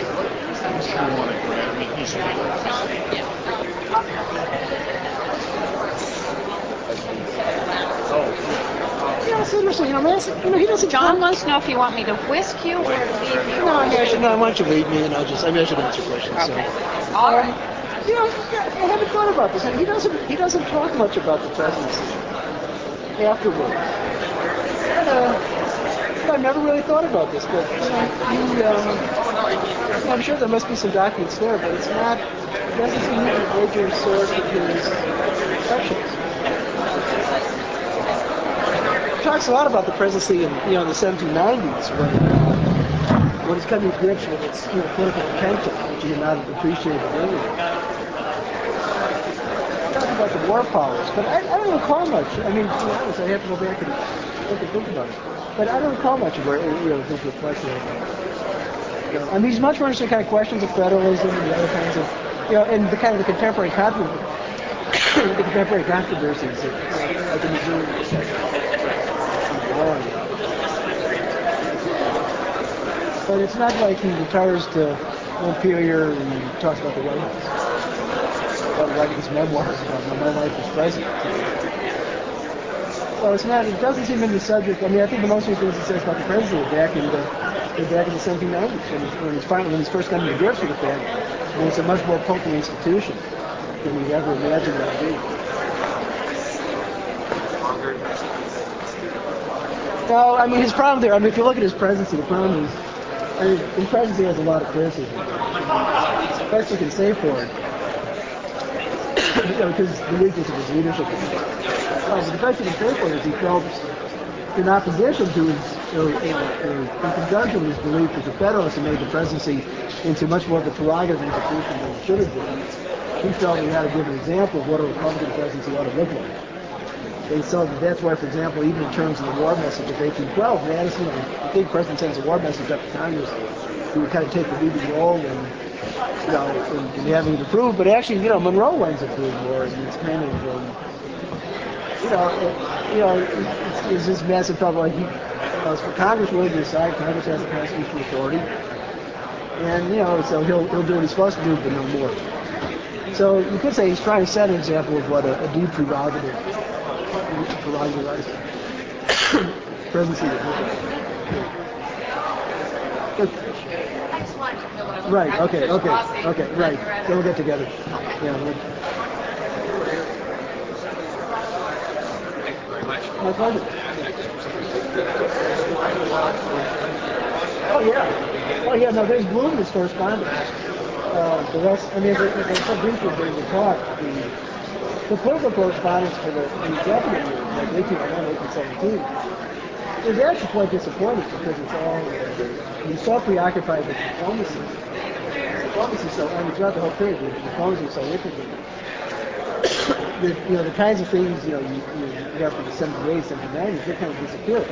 But then when, when it goes back to Montpelier, uh, you know, 1817, okay, you know, years are over, and he's, his political correspondence just really opens up again. You know, it's not, it's, you know, it's, it's, you know, he's not, the diplomacy stuff, I mean, diplomacy's dead, you know, so to speak, but there's no, there are no hot diplomatic issues. So, you know, so it's, it's much more political, much more reflective, you know, Generally optimistic as things unfold. no, you um. Madison was not an optimist. You know, Madison was deeply concerned. You know, um, it's a wonderful book about his later years by Drew McCoy called The Last of the Fathers, which is, you know, really gives a very strong portrait of, you know, what, what a deep conservative Madison was. I mean, he was, deep, you know, a deep conservative. I mean, he was in some ways, he was, he was, he was, you know, he he had doubts about democracy. You know, he was committed to it in principle, but he had doubts about it in practice. Um, he worried about the concentration of property. You know, he knew he didn't have any effective solution for the slavery problem.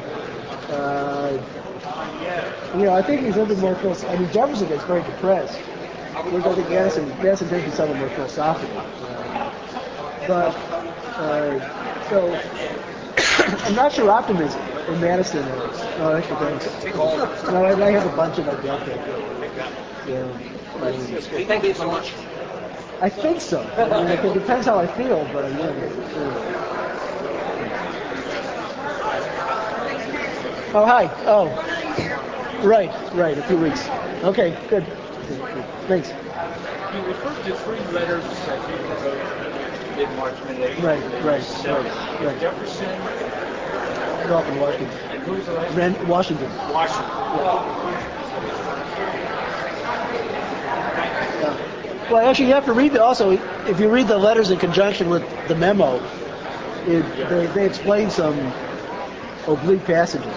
If I mean, especially when you get to the end of the memo, there's this, the very last paragraph is a very confu- confusing one about, uh, the, uh, I, don't, I won't even try to summarize it, but it's the desideratum and, uh, I don't know, it's, it's, it's, anyway, it's very oblique, but if you put it down next to the letter, you realize that what Madison is talking about is his proposed veto on state laws. Because he uses the same phrasing, but gives you the context of what he's thinking about.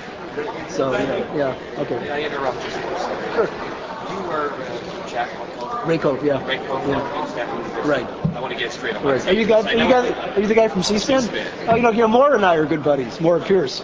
Maura Pierce? Maura. Uh, Do you know her? She We're not produced, from oh, oh, you're just, you're just a We're local gamma group. area. Okay. Cover Okay, okay, okay. Just want to get, so we're juggling people. Right, yeah, I understand. Yeah, no, that was me. Okay. whether there was any other uh, sovereignty in the UN. Uh, Rights to property is an old idea, but let's Um, you know, I think Madison's side about sovereignty is that it's, I mean, it has to do with, I mean, what I was trying to say in somewhat confused way there, at the end, has much, is really confined to the domestic sphere. but trying to find an explanation saying giving Yeah. sovereignty. Yeah. Um, Madison has an essay on universal peace. It's the one thing I think of where he, but I have to go back. You know, I have a problem. I haven't. It's it's in my collection of his writings, um, which is the closest he comes to discussing this. But um, no, I mean his principle, you know, sovereignty. You know, you have by the well, end of life, you know, the idea, you know, is well, it sometimes goes back to the Virginia resolutions, but is is the is it are the states still sovereign?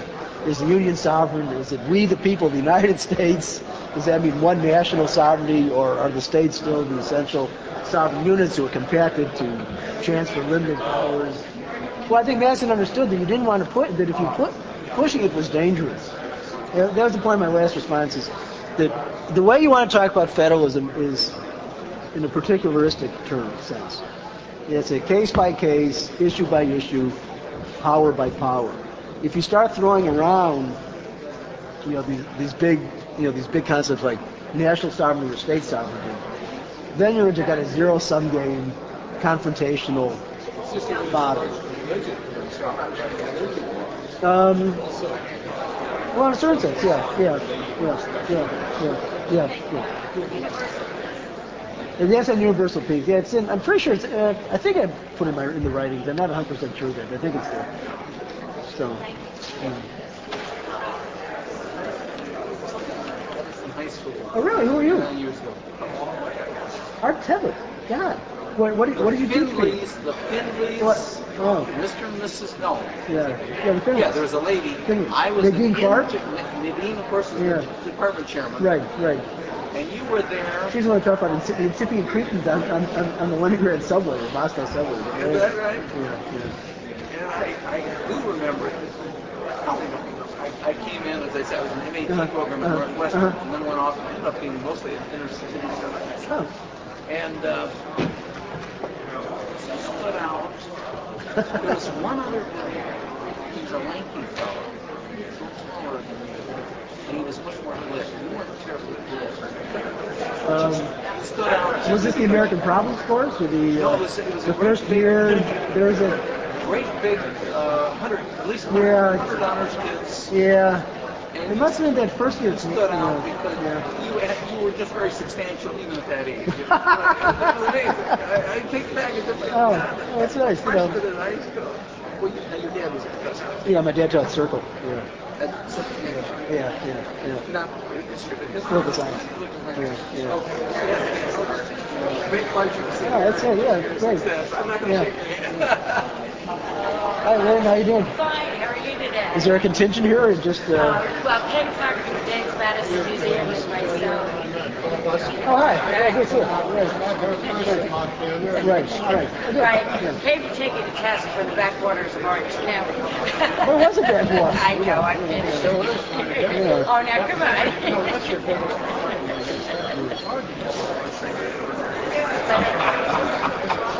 But it's also a virtue. Good. Good. You know, watching interstate. I know it's a problem.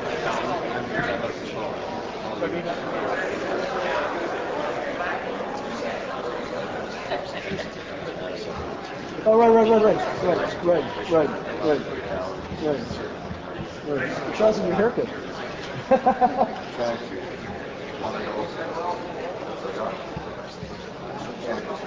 uh-huh.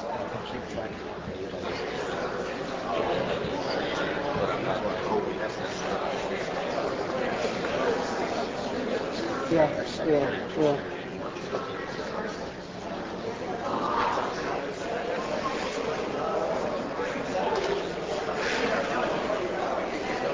Well, uh, yeah, that's the kind of stuff we tend not to know at all, right? You know, it's the, yeah, yeah. Check.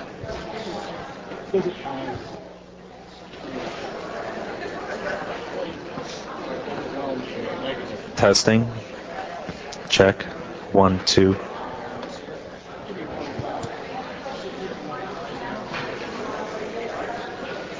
I think I'd forgotten that. Yeah, I think I'd forgotten that. Yeah.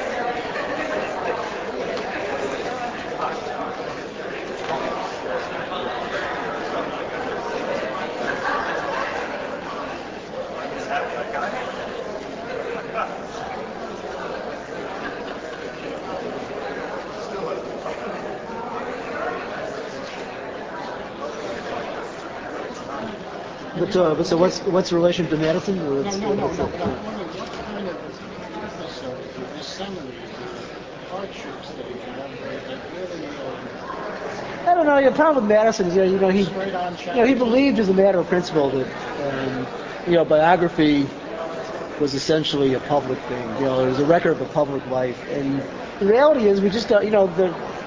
I mean, maybe Ketcham has better senses than I do. I, it's always seemed to me the private stuff remains deeply elusive in a way that you know it's not true for Jefferson or John Adams. And, you know, his correspondence has has a diff, has, has a different emotional timber. It doesn't. And I, I don't know how much Dolley destroyed or what else was there, you know, in terms of more personal material. It seems to me, it seems to me that part of it is always going to be elusive. It's too early. We, we have to wait another few weeks. Yeah. Well, he's flying here, you know, so, you know, he wants to stay with Ice Groover. yeah. Yeah, good to see you. Yeah. So, well, I'll tell you, and I'm really picking up. I mean, yesterday I felt, I mean, when I got, I mean, it took me two and a half hours to get here from Newark. I mean, yeah. I'll tell you, I'll tell you now I actually feel, I mean, I was thinking I would go home and go go back after this. Um, but no, I, I, I, mean, I think I picked up, so I think, you know, I think I can stick this out. So, and, uh, tomorrow I'm supposed to go in and have, you know, uh, I don't know, you know, Barbara mentioned I, I've got this election book going, but it's the unfinished election 2000, but it's, I'm editing it, and Larry's, the, the lineup is, includes Larry and Pam. No, Craig, no, uh, Craig, uh, Craig, Craig and Pam, yeah, and, uh, I've got seven chapters. I mean, I do want to electroecology. But anyway, so I'm supposed to go in and have lunch tomorrow with Larry and our editor for Basic. That's that's the next thing I have to decide if I'm going to for. But I'm telling now that I'm here, I'm, huh? well, sitting down, you know, yeah. Oh God, no. Well, I guess I guess I mean I just once I got here, I had a flight class time, you know, like three. I mean, three hours in the car. I mean, Oh, just kind of creep, creeping along, you know, and just got I had to use I had to the water bottle, my you know. And then I just, so I, like I just went to bed and I was kind of, you know, I, didn't, I was gonna watch, I didn't even watch ER. I was gonna watch ER, you know, kind of, but I was so groggy. But I, you know, but so I just got in bed at 7:30. I hadn't eaten since breakfast. And actually, I think I'd pick me up. Yeah. Sure. Yeah, yeah, yeah, yeah, yeah. Yeah, actually, I want to hear about your program. I mean, Amy told me a bit about it, you know.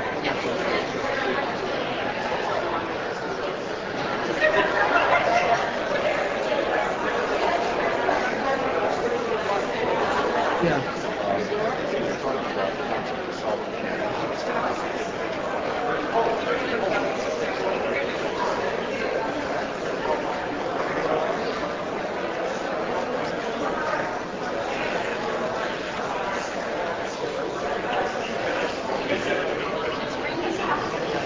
If cup of tea, Barbara, that'd be great. Yeah, just whatever's there, you know. Yeah. That's a good question. You know, I've never looked at that. You know, um, yeah.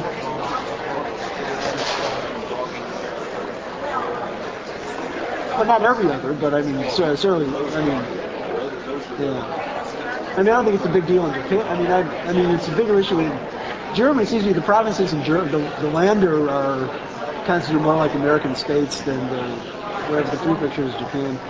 Yeah. Yeah.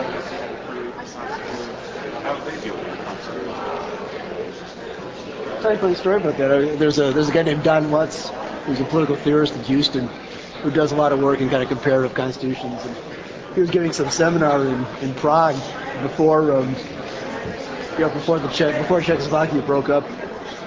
He said, uh, I think he's he passing reference to the Anti-Federalists was you know primarily the Federalists. He said during the breaks, he said the, the Slovaks would sidle up and say, "Tell us more about the Anti-Federalists." you know, they they sound interesting. so, you know. Yeah, yeah, yeah. yeah.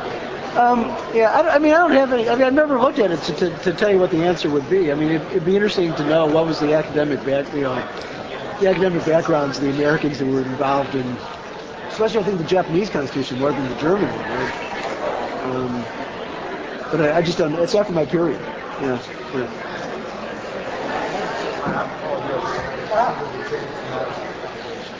Yeah, right. No, the teaching, right, thing in Washington, right, right. Yeah, I've had, you know, not for a year or two, but yeah, I've had about half a dozen or so.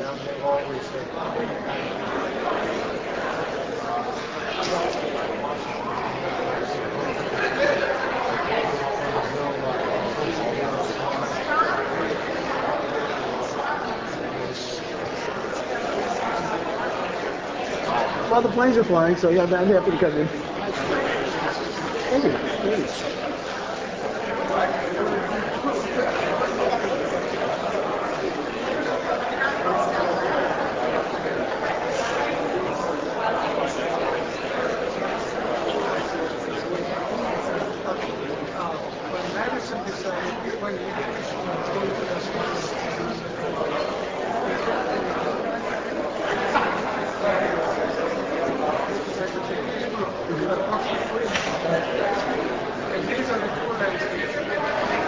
Yeah, right, no, right, right, right. No, no, I know. And that would be, I mean, I think that would be consistent with what I said. That, that he, that he might have been giving some thought to the ministry really suddenly. All I know is that once, you know, I mean, after that point, though, you just don't see any references to uh, religious conviction. I mean, religion as a problem, and religion is an issue.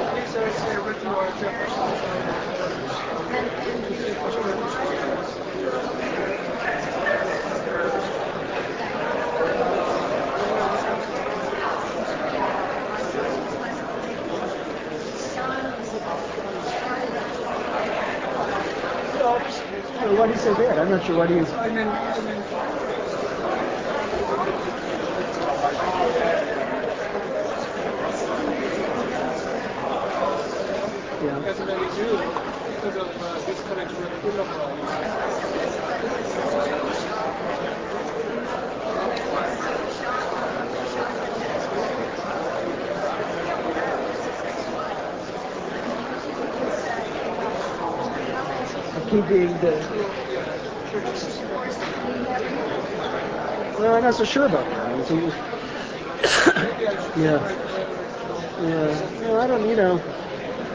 Go back and take a look, at his, the documents called the detached memoranda, which are written sometime I think in the early 1820s, uh, where he reflects on some of this stuff.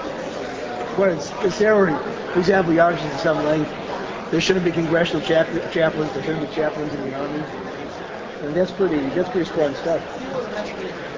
Well, by birth, yeah, I mean, by birth. The question is, yeah, but then the question is later, what is he? What is he later, if anything? That's what you know. That's what I, we don't really know, but I'm skeptical he was anything.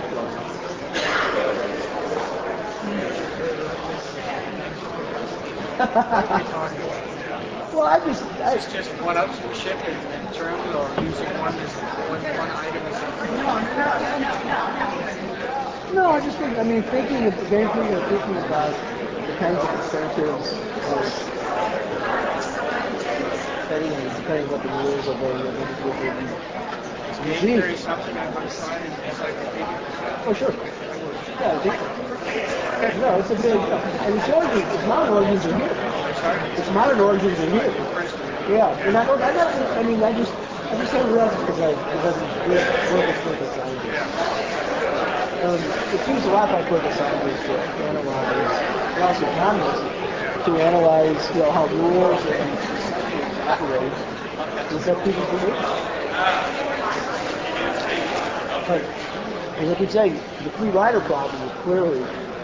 I mean, I used to be a big skeptic about it. Mean, I used to be very anti-theoretical, but it seems to me I have to follow the evidence. it seems to me that that's really what in one way or another. The study I'm doing, you know. I'm good. I'm really a neophyte in your group. Okay, and great. I know you ran period. Right. Parts of few of your books. Well, I have a lot of, It's you a know, delight to listen. C-SPAN's my metric.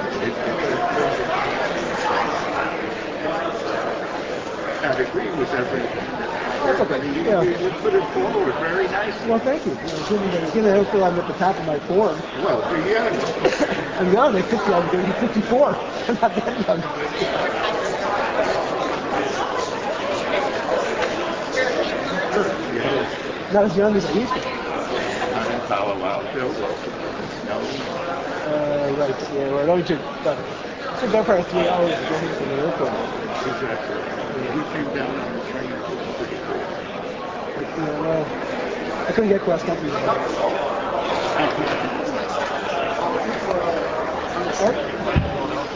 Oh, yeah, that's fine, but you know what? I do want some water. Now, there may be a little. Right, right, right, right, actually, yeah. I'm glad I made it through. Yeah, yeah. Well, good, man.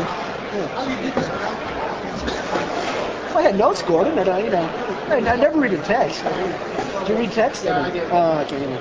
I can't stand to read a text. And if you mind the That's scene, terrific. Bob, Well, It wa- it was a great idea to to work from. No, that's just fine. yeah, I think it just. Okay, I'll get off the stage. Oh, I see. Oh, yeah, no, that's. It helps me when I couldn't. You want to sit down? Oh, no, I'll, I'll speak to her. I'm just gonna go get fetch that water. Yeah, she should be able to speak standing up. She doesn't have to. She doesn't have to. Good of you to, uh... I, I thought it worked well, given the style. Yeah, I hope so. Yeah, we'll be fine. They're just dragging in anyway. We, and we've got plenty of time, I think. It's a terrific audience. I, I think I'm going to say it was just a fabulous conference. I wish, I wish you'd give some commentary. Well, I'm going to say something. This works fine, right? This is yours. I think Jack's would probably Oh, I see, okay. have you. But we're not, um... No, you're not assigned to this. Right. But I'll, I'll... We got you to stand up, Yeah. get people to settle down a bit.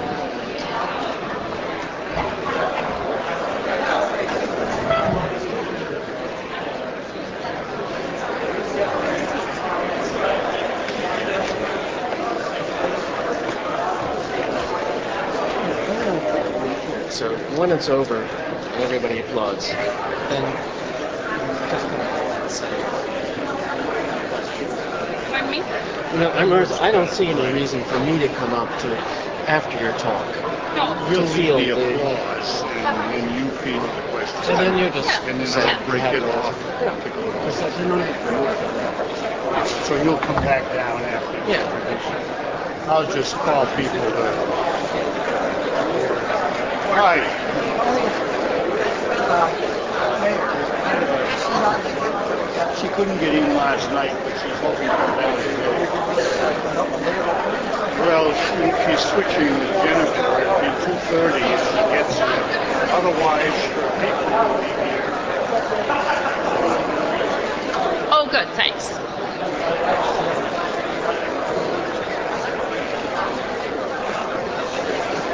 How's Joe coming with his new project that he was doing?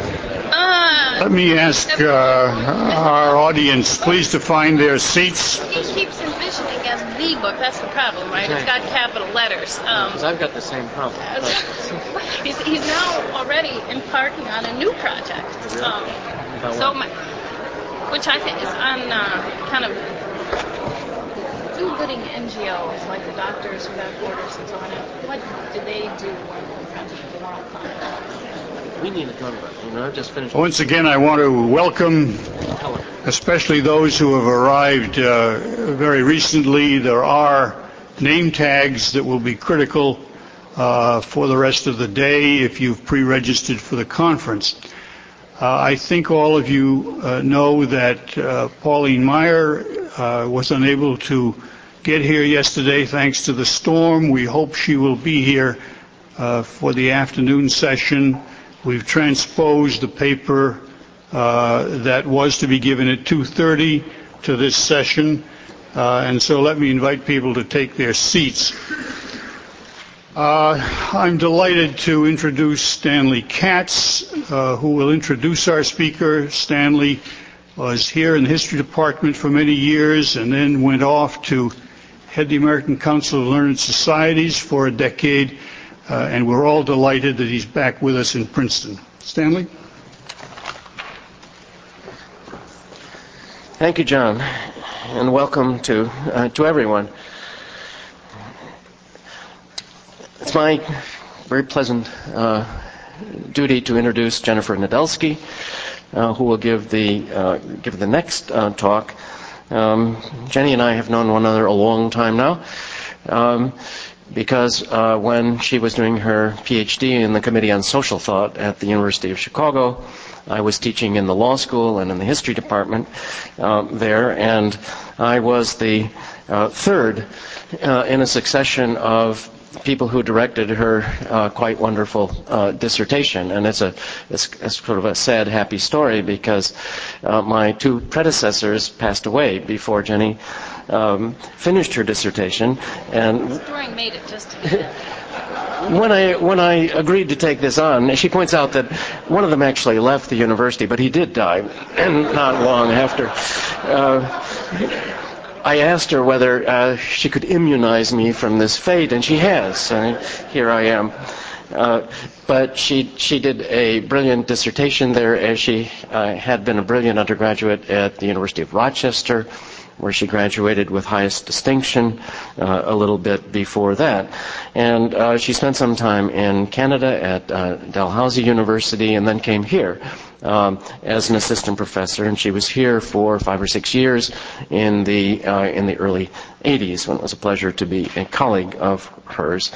And now, uh, then at that point, she and uh, another um, colleague, Joe Carens, whom she had the wit to marry, have moved up to the University of Toronto, where uh, Jenny is a professor of, uh, of law. She's in the law uh, faculty, but of political science and women's studies as well. Joe is in the political science uh, faculty. And the dissertation that I referred to um, was published subsequently as a book called Private Property and the Limits of American Constitutionalism, the Madisonian Framework, and its legacy, published by Chicago in 1990. And she has a, uh, a forthcoming book now. Actually, she has three forthcoming books uh, at the moment. One uh, that's, I think, most imminent is called Judgment, Imagination, and Politics, Themes from Kant and Arendt, who was, Hannah Arendt was one of my predecessors in this string that I mentioned, which is an uh, edition that she's bringing out. But she's also working on a book called Law, Autonomy, and the Relational Self, a feminist re-envisioning of the foundations of law. And I'm told by this sheet, a, year after that, a book called Human Rights and Judgment, a relational uh, approach. So she's in a very uh, relational mode these days. And uh, it's a wonder, it's wonderful to have her here for this. Uh, let me say just briefly that um, for those of us who are on the planning committee and been working on this conference for a year, one always hopes that the people one invites will do well and that the whole program will cohere. Usually that doesn't happen and I can only speak for uh, ha- having heard two so far. This one is better.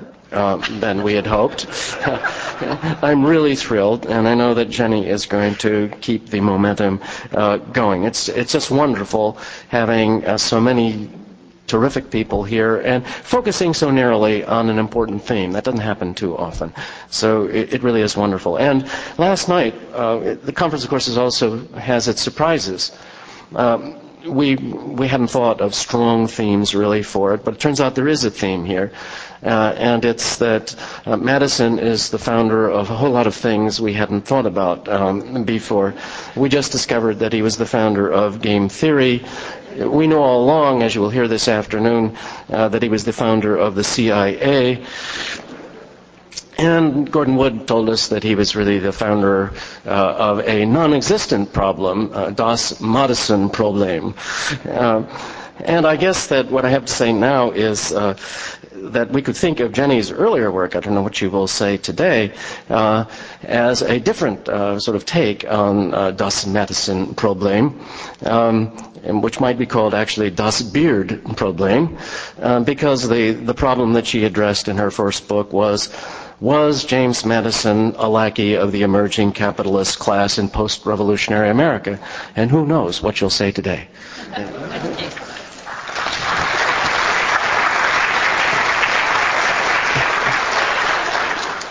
Thank you. It's a great pleasure to be here. Um, because, as Stan told you, I live in a law faculty and political science department. I don't usually get to hang out with historians, and it's wonderful to have gathered here together all the people whose work I've admired and Madison.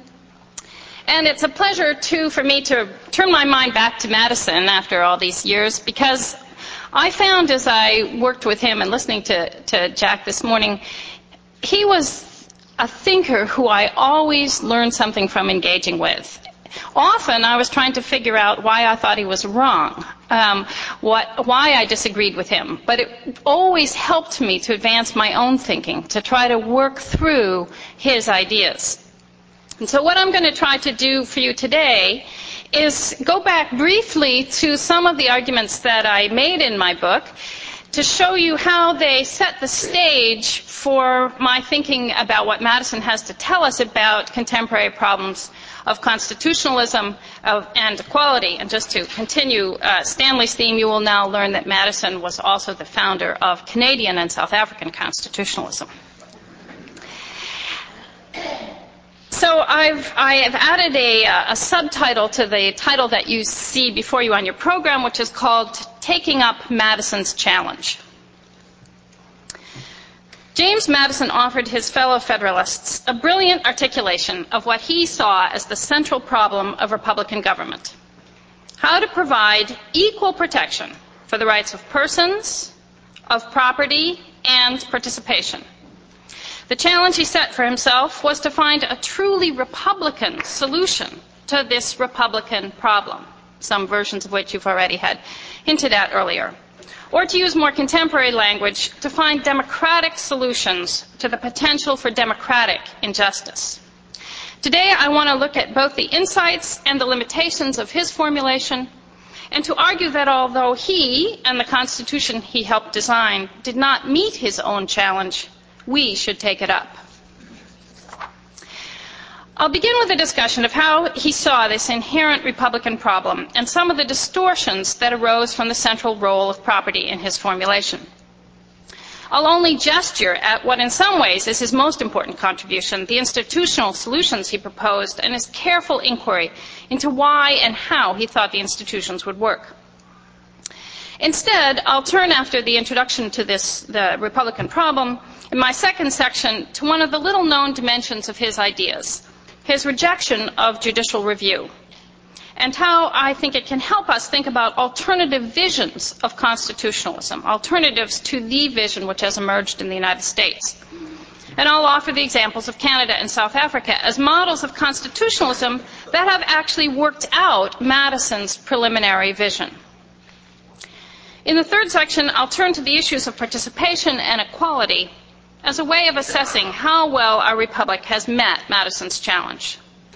And since the Supreme Court has come to be, as Madison never wished it to be, the primary means of securing rights, I'll offer a brief comparative perspective on how American jurisprudence is handling the issue of equality. I'll close with a brief summary of why we should take Madison's aspirations seriously and why we should take up the challenge he offers to all of us. So, first, protecting rights and the Republican problem. Of course, now it's a commonplace that democracies can threaten rights. But at the time of the American Revolution, the focus was on the claim that rights could not be secure without representation. It thus came as a shock and a challenge to the foundations of Republican government. You've heard some of the citations earlier. To find that the duly elected representatives in state governments were passing debtor relief laws and issuing depreciating currency that to men like Madison were as clearly violations of property rights as the theft of a horse.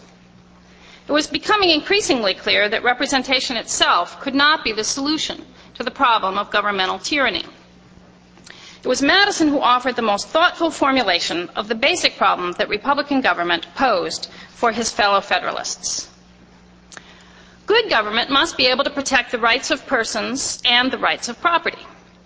In Republican government, those two objectives were in tension with one another because of a third category of rights the right of all men to be governed only by those laws to which they consent. Of course, today we would qualify his statement as applying only to free men or to white men.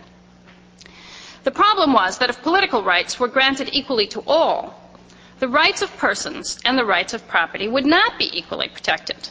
The property could be relied upon to respect the rights of persons in which they also had an interest, but the rights of property would be at risk whenever the sheer numerical advantage of the poor was translated into political power through equal political rights. Because the propertyless had no corresponding interest in the rights of property. And the threat in America was particularly insidious because it took those indirect forms, such as depreciating currency rather than direct expropriation. No one denied that property was a basic right, but the propertyless majority would nevertheless demand measures that destroyed the security of property. The problem of providing equal protection for the rights of persons and the rights of property in a manner consistent with Republican principles was, Madison said, the most difficult of all political problems. Now, the source of this problem was, of course, the inequality of property, which he presumed to be the natural outcome of freedom and property. Now, the protection of property was particularly important for many reasons, but it also pointed to the wider problem. Democratic majorities might think it in their interest to pass laws that violated the rights of others. Madison used the person's property participation dilemma as a paradigm of this larger problem. And he devoted his constitution making to trying to find ways to find a truly Republican solution to this inherent Republican problem. That is, he wanted to find a way to secure the rights of all without sacrificing the Republican principle of men's right to participate in the making of the laws that would bind them. Madison's conceptualization of the problem of democratic tyranny has been an enduring gift to American politics and political thought, and indeed to democratic theory everywhere. And his insights into how to solve it, spelled out in the Federalist Papers, are still read today. But the institutional solutions he and his fellow framers came up with did not meet his own compelling challenge. For Madison, the solution that he ultimately crafted rested on a conceptual hierarchy he developed, and that is civil over political rights. Now, civil rights in his terms included both the rights of persons and property. Political rights, the rights to participate, the rights to, uh, have, for, to representation, to have a voice in the laws that would bind you, were, he said, means to the higher end of protecting the civil rights. And as means only, it didn't, they didn't have intrinsic value. So, if it was necessary to compromise the means to secure the end, the protection of rights, of civil rights, that wouldn't, in the end, involve a compromise of principle. And in my view, this conceptual hierarchy that he created ultimately justified containing the political power and efficacy of the people, not through crude mechanisms like property qualifications for voting or for office, but a careful structuring of institutions that would bring men of substance, responsibility, and property into government. As you heard last night, men like himself, men from Princeton, Harvard, people who could be relied on to make the right judgments. And, of course, it was helpful to have a few key protections against democratic excess at the state level, such as the contract clause. And again, we've heard that he would have liked a national veto, but that didn't come to pass. And these are some of the important institutional details that I'm not going to go into here. At the most general level, Madison's concern with the inherent vulnerability of property led to his insight into the vulnerability of all rights in a democracy. But the focus on property also led to a distortion of this key problem of democratic government.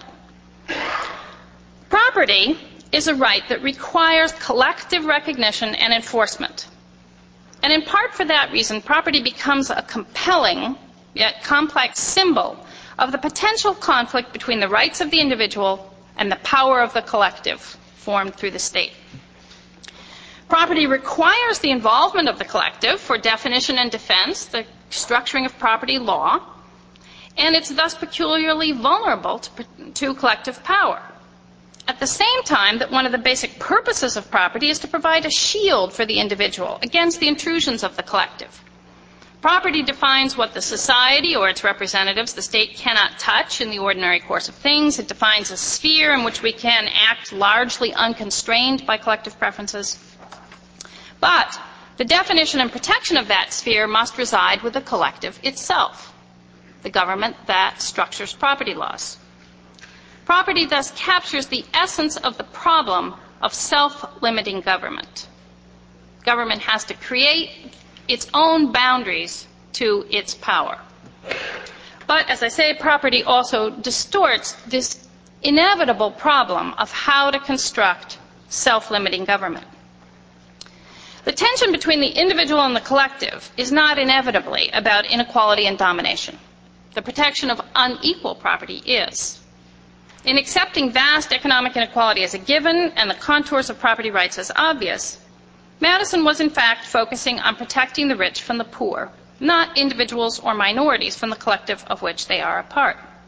Madison's formulation turned attention away from the real problem, which is fostering the ongoing collective formulation of rights in a political culture that respects both democratic decision making and individual freedom and recognizes the need to sustain the in, inevitable tension between them, between individual rights and democratic decision making. In my view, Madison recognized this tension. In fact, it's part of his brilliance to see its inevitability. But he was too focused on the rights protection side of it. He was preoccupied with insulating property from democratic decision making. As a result, he saw the ongoing reformulation of property rights as a danger to avoid, not as a basic social process in which the values of both democracy and individual rights must be integrated. Madison transformed a widespread fear about threats to property into a sophisticated analysis of the inherent problem of majority oppression. But in doing so, he also transformed this general problem into a question of how to contain the power of the people. He gave us a language, a conceptual framework for understanding the problems of democracy, in which, however, the values and potential of democracy became submerged. Perhaps the clearest result was that public participation in politics was not itself an objective for Madison and his fellow Federalists. Indeed, in the, in the 1790s, you, here you can find private correspondence between the Federalists despairing. They were counting on the gentlemen of substance and property to want to enter public life. They expected other people to focus on their own private concerns, on economic involvement, but they expected the right sort of people to go into public life, and they were dismayed to find that not enough of them were. That some, many of that group also were more engaged with the daily tasks of commerce. Despite Madison's bold formulation of the challenge of equally protecting the rights of persons, property, and participation, he accepted that at some level it wasn't really possible. And it was not possible because the inequality of property itself had to be protected. And indeed, of course, it was not until the Civil War amendments that equality became an explicit constitutional value. And I think one might wonder whether the capacity to think deeply about the issues of equality was blocked as long as the property to be protected included ownership of human beings. When trying to understand Madison and his legacy, it's important to recognize the ways his treating property as the paradigm for protecting rights distorted his, and to some extent our, understanding of the problem, and led to an institutionalized neglect of the issue of political participation.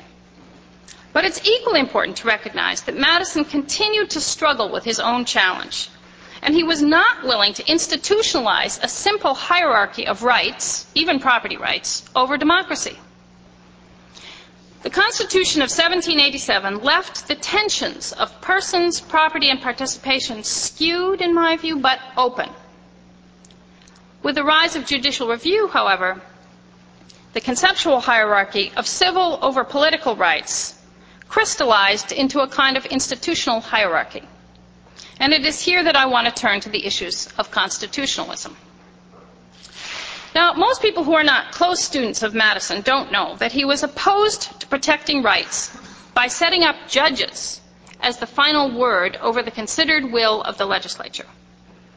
At the Federal Convention, he had an unwieldy plan of a council of revision that would include both the executive and judges. Every law would be submitted to both the executive and the judges. And probably for good reasons, it never gained support. He kept coming back to it over and over again in the convention, and he could never garner much interest for it. But and as I say, probably for good reasons. But what was lost with this idea of Madison's was a vision of how to protect rights against democratic excess that is very different from what emerged as the American form of judicial review. His idea was that all laws should be submitted both to the executive and to the supreme judiciary. And if one of those, if either of them should object to the law, two thirds of the House would then have to repass it. It would serve as a, a partial veto that could be passed by two thirds of the House. If both the executive and the judges opposed the law, then it would take three quarters of the House to overrule the objections. And then later on, when he was thinking about the Virginia Constitution, um, he refined this scheme by adding that if either or both the executive or judiciary protest against a bill as violating the Constitution, so in the first one you don't have to say why you oppose it, but if the objection to the law is that the law violates the Constitution, he says, let it moreover be suspended, notwithstanding the overruling proportion of the assembly. So even if they get the two thirds or the three quarters, the law will be overruled until there shall have been a subsequent election of the House of Delegates, and then a repassage of the bill by two thirds or three quarters of both houses, as the case may be.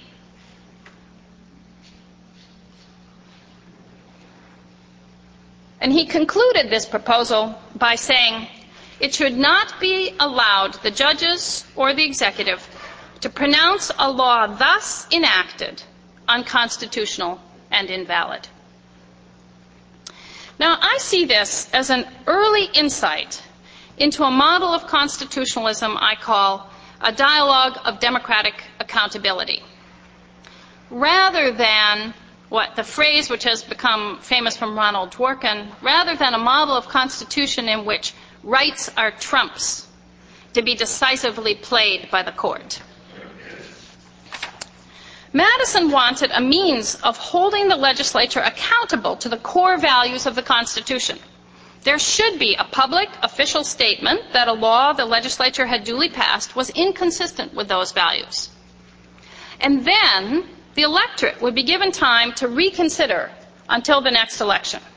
And if they still return to office representatives who would vote in overwhelming numbers for the impugned law, then it was not for the judges or the executive to override their considered judgment.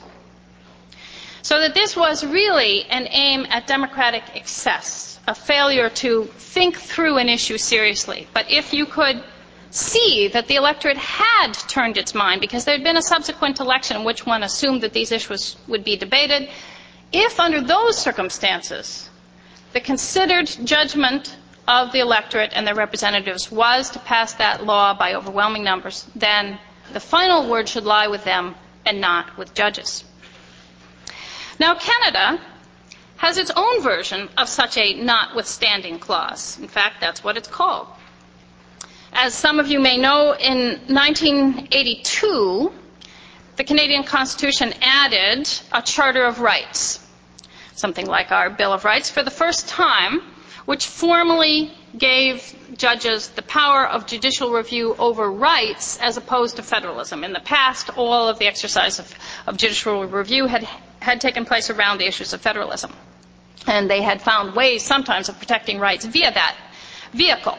But this was the introduction of a Charter of Rights as such. But in order to get all the provinces to agree, and again, probably many of you will know that although the formal structure of the Canadian Constitution has a much more powerful federal government than the formal structure of the United States Constitution, in practice it is the reverse. The provinces have a great deal more power in Canada than the states do here vis-a-vis the federal government. So it was an important compromise for some of the provinces, all of whom had to sign on to the creation of this new part of the Constitution that they add what is called the override or the notwithstanding clause. And this clause, section 33, permits Parliament or provincial legislatures to declare that a law shall operate notwithstanding certain sections of the Charter. So fundamental freedoms, religion, expression, association, assembly, and legal rights can be overridden by the legislatures, not democratic rights, voting and so on, mobility rights, or language rights. The effect of such a declaration, that is, if, if a legislature decides to say this, they pass a law and they explicitly say this law shall go into effect notwithstanding the freedom of speech provision of the Charter, such a declaration is limited to a maximum of five years, which is roughly tied to the life of a parliament. Thus, it's sort of like a reverse of Madison's plan. The decision to renew an override would come before a newly elected legislature. And again, the presumption would be it would have been debated. The notwithstanding clause has, in fact, very rarely been invoked. Some uh, politicians, uh, the former Prime Minister Brian Mulroney, have publicly announced that their government wouldn't use it. It's been used by Quebec in a complicated way I won't go into at the moment. But in principle, this idea that you can have uh, a time limited override such that there'll be a new election invites a dialogue between courts, legislatures, and citizens. The final word remains in the hands of duly elected representatives, the legislatures. And thus, according to some, it makes the Charter of Rights consistent with parliamentary sovereignty, the tradition in Canada. But, of course, presumably, there's a political cost to be paid for invoking the notwithstanding clause. The legislature has to explicitly announce its intention to violate the Constitution, or at least that it intends the law to be in effect even if a court were to find it in violation. And in ways similar to Madison's model, the expectation is that the contested law will be a matter of public debate in ensuing elections. Now, Canada also has another means of, of inviting dialogue that puts it in sharp contrast with the American model. Section 1 guarantees the rights and freedoms set out in the Charter, quote, subject only to such reasonable limits prescribed by law as can be demonstrably justified in a free and democratic society. So that it's built into the statement of the Constitution that some balances rights against rights, public good against rights, is intrinsic to the meaning of those rights.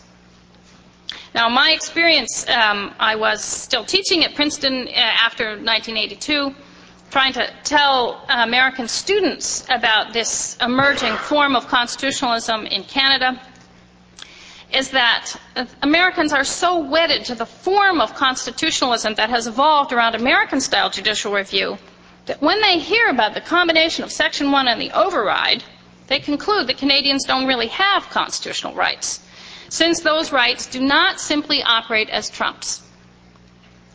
But Section 1 makes it possible, for example, to say that libel laws or laws against shouting fire in a crowded theater or in Canada some law against hate speech are interferences with free speech, not to pretend that whatever the interferences are, if you think they're justified, they don't count as interferences. You call them interferences and then you explicitly articulate the justification. That's what Section 1 does for the structure of the jurisprudence. The inevitable balancing of rights can be explicitly articulated. As it has developed, a great deal of Canadian constitutional jurisprudence turns on arguments about what kinds of limits are justifiable in a free and democratic society. Some of the dialogue is internal to courts and the legal community, but legislatures also know that they may be called upon to articulate justifications for limitations, and thus they consider doing so in advance. Sometimes you can see this in the preambles of law, sometimes in the public discussion. The South African Constitution also has what it calls a limitations clause, which is more elaborate than the Canadian Section 1. It reads in part that the rights entrenched in the Constitution may be limited provided that such limitation is reasonable and justifiable in an open and democratic society based on freedom and equality and shall not negate the essential content of the right in question. These clauses invite an open and explicit inquiry into the context and competing values that are always at stake in rights interpretation. While Madison had a sense of the possibility of institutional dialogue in this preliminary picture he formed, of calling on citizens to think twice about laws that might violate rights, rather than simply trying to prevent them from passing such laws.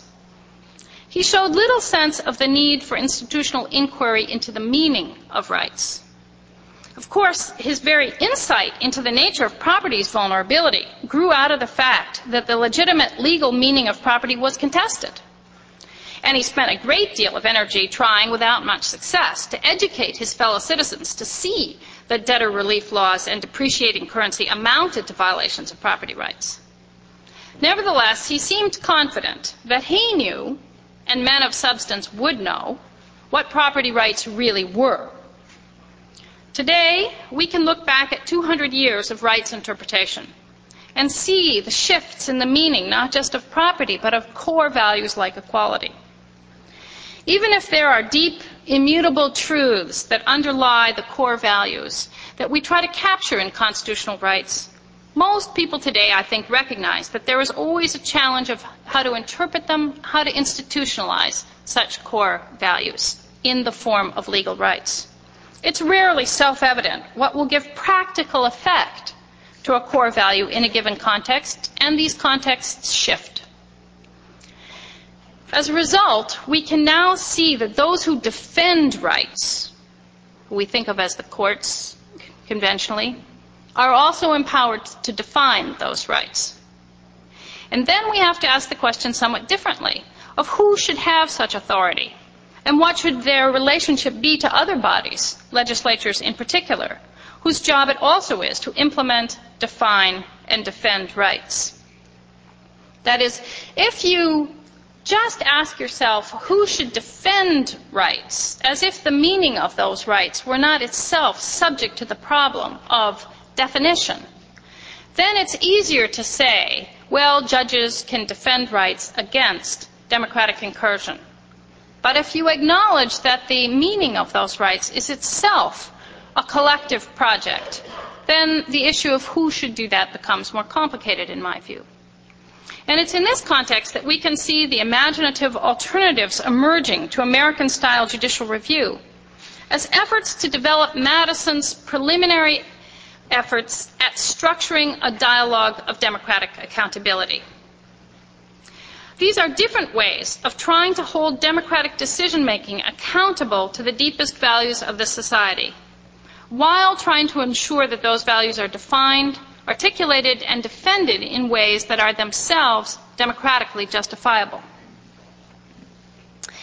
At the same time that we can see contemporary constitutionalism outside the U.S. as moving Madison's vision further, we can see the continued value of the challenge he set for himself of protecting persons, property, and participation.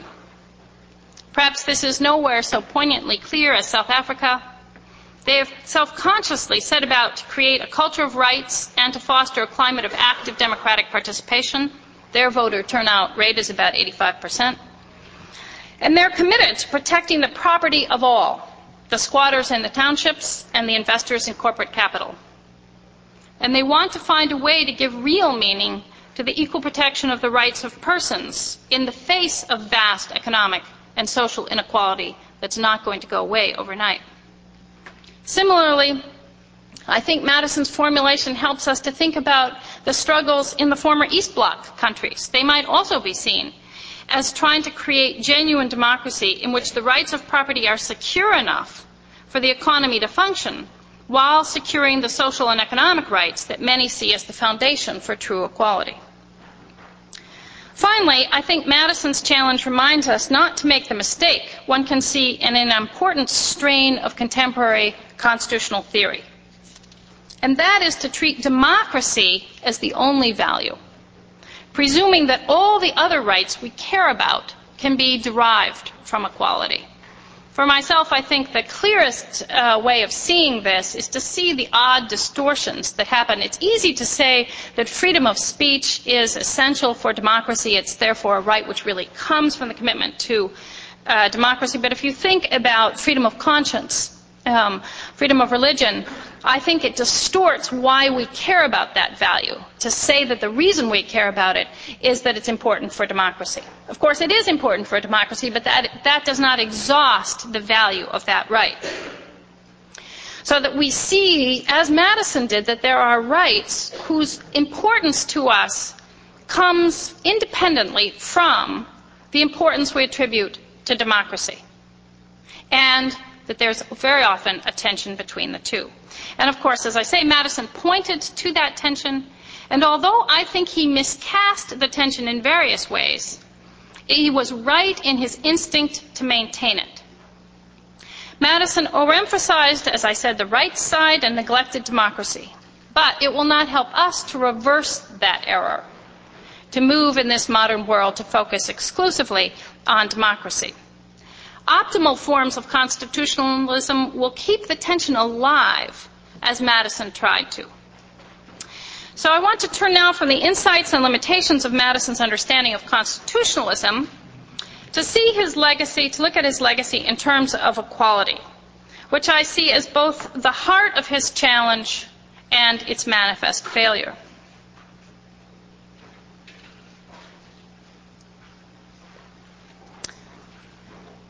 As I've said, Madison did not want to use judicial review as the primary mechanism for responding to the inherent vulnerability of rights in a democracy. But of course, American constitutionalism via judicial review is what has become famous throughout the world as the solution to majority tyranny. And it's particularly famous around issues of equality. Brown versus Board of Education is a worldwide symbol of the courts protecting the rights of a minority from unjust laws.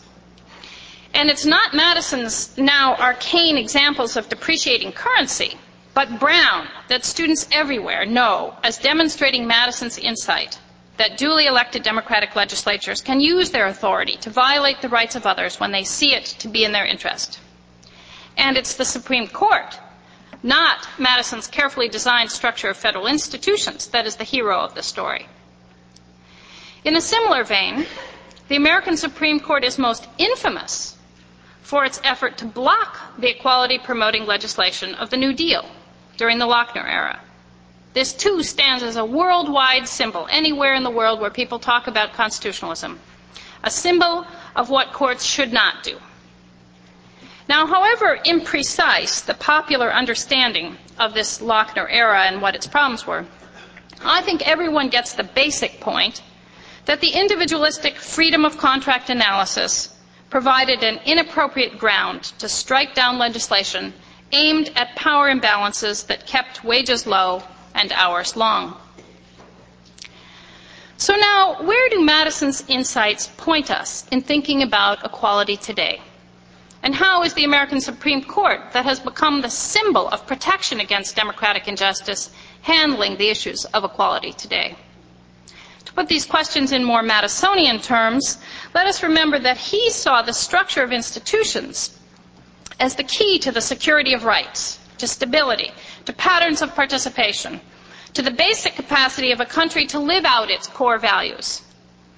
At the turn of the millennium, what have our structures brought us? And since judicial review is now a central part of that structure, how are the courts doing in response to the problems of equality that the structures generate? First, of course, we have to acknowledge that after over 200 years, America has achieved a stable, enduring democracy in which the language of rights is a commonplace, even in the schoolyard. I have colleagues who, uh, from the law school, who visited at Yale in the early 80s, just after the charter, and they had school young children, so too young to have had any experience with the charter. When they went to school in New Haven, they came home and they said, "The kids are all the time saying, I have a right what does it mean? Does it mean they're right? It, it, was just not a locution they were familiar with, whereas, as I say, every schoolyard American kid uses it, and some good sociologist will have to tell us whether in another 10 years the uh, Canadian schoolyards will sound the same. And I think it's not a trivial achievement to have accomplished that kind of culture of rights. But how close are we to a republic that equally protects the rights of all to property, to participation, and to the basic rights that even the poorest, in principle, share with the wealthy? Madison's aspiration should remain a live challenge to us. And to pursue that challenge, I collected a few statistics that I want to share with you. And I, I uh, in case your eyes glaze over at the thought of statistics, there are really not very many of them. Um, and I want to say that although I, when I gathered these, although there was nothing radically new to me in them, I found it a very sobering and disturbing experience to confront them afresh, and I hope you'll be able to do that with me as you listen. So first, let's consider participation. Whether or not the cause lies in my claim of the framers' failure to take participatory democracy as an objective, a structural failure lies somewhere. Voter turnout, which is of course just one measure of political participation, but a key one, averaged about 45% in the 1990s. That places the United States 140th of 163 countries ranked in one study I looked at. Canada does not, much better, but not great, I should say, at 60%, ranking at 109. The UK is about 72%, Denmark 81%, Iceland 88, Italy 90, just to give you a comparative framework. Looking at all the elections since 1945, U.S. voter turnout is about 48% of the voting age population. Even leaving aside the role of race and wealth in voter turnout, whites and the well off turn out in higher numbers, it's a troubling statement about the reality of equal participation when less than half of the voting age population votes. So now let's turn to the civil rights for which political rights were the means. Assessing America's success in meeting Madison's challenge must be done in the overall context of its successes as one of the wealthiest countries in the world. The United Nations Human Development Report of June 2000 ranks Canada as the first, they're very proud, um, and Norway and the U.S. as second and third of 174 countries in terms of life expectancy, education, and income. But although the U.S. has the second highest per capita among 18 of the richest per capita income among 18 of the richest countries, it has the highest poverty rate, followed by Ireland and the UK. And now the main reason for this is because as they compile poverty rate, they include the prevalence of functional illiteracy, which in the US, according to that study, is approximately one person in five and I'm sure I don't need to spell out to you the consequences for political, social, or economic equality of illiteracy. Now, disturbing as these figures are, the ones I found most painful were those on child poverty. And I, as you listen to these figures, I hope you'll think about the pain and shame that children in poverty endure, as well as the impact on such things as their effective access to education.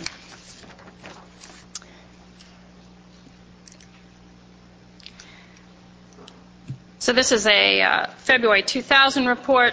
Over 13 million children live in poverty, and the number of in the U.S. number of children living in poverty has increased by 3 million since seven, 1979. Poverty rate grew by 15 percent from 79 to 98, so we're not going in the right direction. 19 percent of children live in poverty. The poverty level is uh, set at 13,000 for a family of three, 1998 figures. The U.S. poverty, child poverty rate is substantially higher, almost two to three times higher than most of the other major Western industrialized nations. And there's inequality even within these figures, so that the child poverty rate is highest for African Americans, 37%, and Latino, 34%. And even so, by international standards, it's exceptionally high for white children, 11%. 8% of America's children live in extreme poverty, and perhaps, the, again, the most disturbing version of this is that 40% of American children live in or near poverty, that is, with families with incomes less than twice the poverty line, so below $26,000. 40% of children live in such families. Are the rights of those children to a fair chance in life, to the undeniable opportunities the U.S. provides, being protected? With those numbers, can we share Madison's confidence that because the rich and the poor share the basic rights of persons, that we don't have to worry about their equal protection? Madison understood the systematic nature of injustice in the sense of the dangers, the vulnerabilities of rights that different structures of institutions can generate. Of course, we know now that he did not turn his mind to the systemic dangers of injustice to racialized minorities, to Aboriginal peoples, to women, or even to the poor. But what's important is that his conceptual framework, his attention to structures rather than, say, malicious intention, would have permitted him to. And in many countries in the world, Canada and South Africa, for example, constitutional jurisprudence has tried to respond to these issues of systemic injustice. And this response takes two basic forms, which I'm just going to tell you briefly. The first is the recognition, built into Canada's Charter of Rights and into South Africa's Constitution, that over long years of governmental action and inaction, historic disadvantage can become entrenched in ways that are best redressed by governmental action aimed at ameliorating the conditions of the disadvantaged. Thus, the second part of Canada's equality provision provides that these equality rights do not preclude any law, program, or activity that has as its object the amelioration of the conditions of disadvantaged individuals or groups. Thus, programs aimed at this amelioration, such as affirmative action, are not violations of the equality provisions. Now, of course, the drafters of, the, of Canada's Charter and the South African Constitution had the American experience of legal challenges to affirmative action before them, and they wanted to make sure there was no such misunderstanding in the meaning of their equality clauses.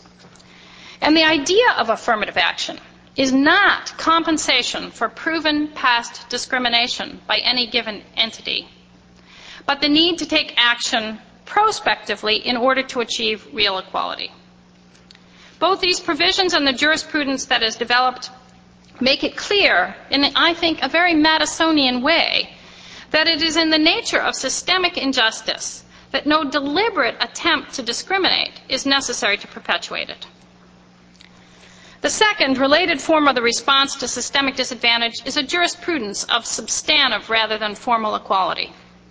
In Andrews, the first big equality case under the Charter, as one commentator put it, the Canadian Supreme Court, quote, accepted the principle that equality is not fundamentally about sameness and difference, formal equality, but rather about socially created, systematic, historical, and cumulative advantage and disadvantage. Part of this approach is the recognition, as Madam Justice L'Heureux-Dubé puts it, that inequality can be perpetuated through the disparate impact of legislation on individuals and groups within the broader social, economic, and political context.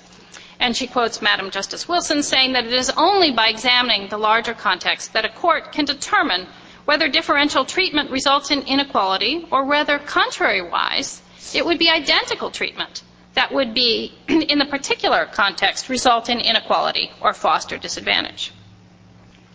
And Justice Goldstone of the Constitutional Court of South Africa puts it this way we need to develop a concept of unfair discrimination which recognizes that although a society which affords each human being equal treatment on the basis of equal worth and freedom is our goal, we cannot achieve this goal by insisting upon identical treatment in all circumstances before that goal is achieved. Of course, the constitutional meaning of substantive equality is not simply a settled matter in any jurisdiction. It's a huge ongoing project. Indeed, the project of working out the meaning of substantive equality is part of an ongoing conversation among conversations among courts all over the world. But the United States courts are not part of that conversation. American equality jurisprudence has steadfastly resisted this rec- recent of the last 20 years or so, this recognition of systemic inequality and the need for a substantive approach to equality to respond adequately to it. While courts around the world increasingly look to each other's jurisprudence to see how other constitutional democracies are handling the complex problems of rights, American courts rarely look beyond their national boundaries. And around the issue of equality, fewer and fewer courts around the world look to the U.S. for guidance because it stands increasingly isolated in its preoccupation with formal equality. While once American jurisprudence was the model of constitutional protection of rights around the world, it is becoming increasingly marginal, particularly in the realm of equality. In my view, this is in many ways to the good for the world, as alternative approaches to constitutionalism, such as the Canadian Charter, become more widely emulated. As I argued earlier, approaches that foster a dialogue of democratic accountability rather than a rights as trumps model is preferable. But the international isolation is sad for the U.S. A fuller engagement with the jurisprudence of other constitutional democracies might relieve some of the fears around substantive equality and enable courts to play a greater role in achieving Madison's ambitions. As it is, property is well protected, but the equal rights of persons and participation leave a lot to be desired. In conclusion, I think my reflections on the challenge Madison set for himself yield ironies, failures, and inspiration. Madison's brilliant insights into the vulnerability of rights in a democracy have come to be best understood in terms of an institution he rejected judicial review of the constitutionality of laws. He himself allowed his deep commitment to finding solutions consistent with democratic values to be tainted by a hierarchy of civil and political rights. The balance we have been left with has ultimately given rise to one of the lowest participation rates in the Western world. The degree of economic, social, and, effective political inequality in the U.S. today seriously challenges the idea of equal rights for all. But the core of Madison's insights and aspirations endure around the world. Other countries try different ways to define their deepest values in terms of rights and to find ways of protecting those rights in ways consistent with a deep commitment to democracy and equality. The best way to honor Madison is to continue to struggle as he did, to meet the challenge he set to himself, to openly evaluate the tensions between the rights of property, persons, and participation, and to join in international dialogue to imagine new and better ways of achieving genuine equality in a democracy capable of securing the rights of all. Thank you.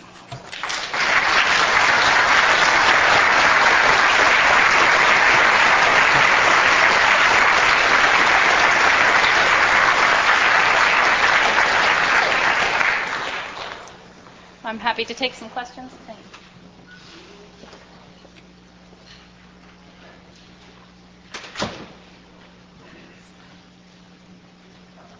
Yes. Your Madison is opponent of judicial review. Madison we learned about last night Professor Wood came to favor judicial review near the end of his life. I'm wondering if these two views can be reconciled at all, or why you're right and Professor Wood is wrong. Oh, well. Uh, so does this mean I don't need to repeat the questions? Yes? We'll get them in the. Uh, okay. Um, well, let me say first that uh, I. I thought I completely agreed with Professor Wood's basic thesis last night, which is that the way to understand what might look like an inconsistency in Madison is that what he cared about was this dilemma that I pointed to. And the, in 1787, he thought all the threats were coming from one direction. He thought the real threat was going to be democratic injustice. At that point, he couldn't imagine uh, a powerful enough national government in the hands of the propertied to pose a threat in the other direction.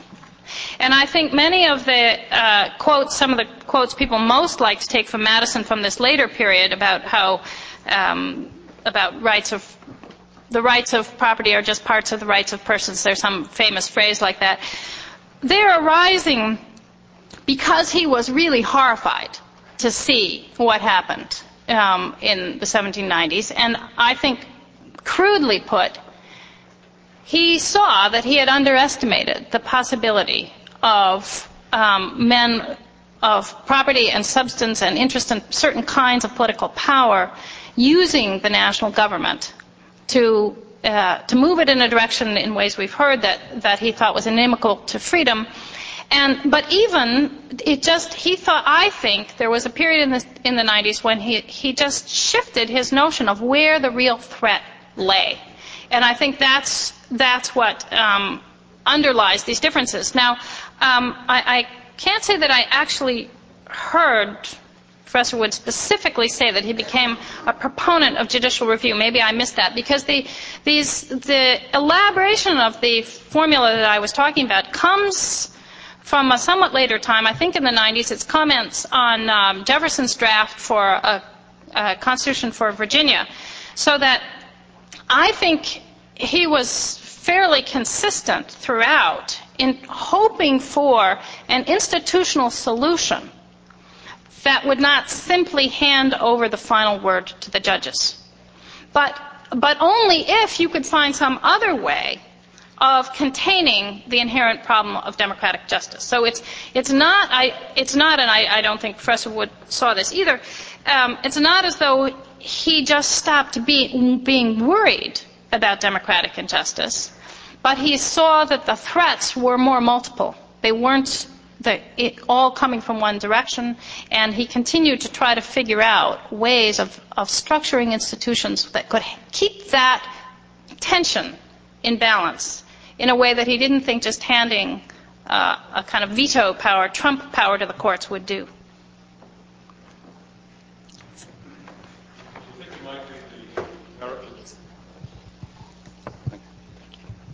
Do you think it might be the American case law system and the binding force of precedent that uh, is the cause of what you say is the American court's isolation from, let's say, foreign uh, uh, jurisprudential influence?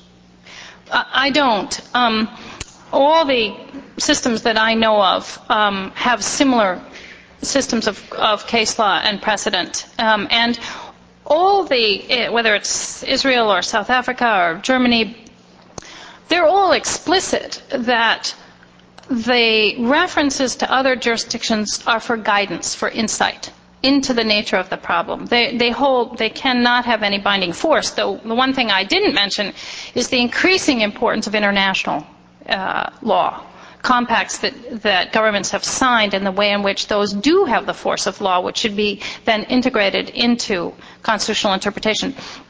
But just leaving that aside for a moment, the the attention to other people's jurisprudence is not blocked by the case method because others' jurisprudence is never treated as binding in any way. It's turned to when you get a hard problem like hate speech and the tensions that that poses with freedom of speech.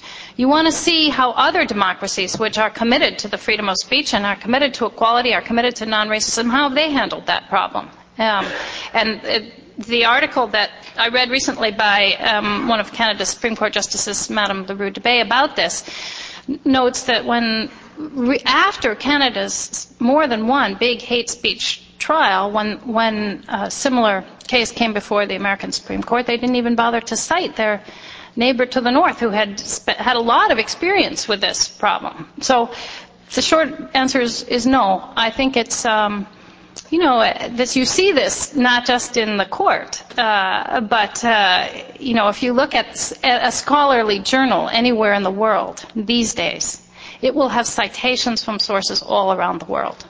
And if you look at American scholarly journals, um, they tend to be very heavily American.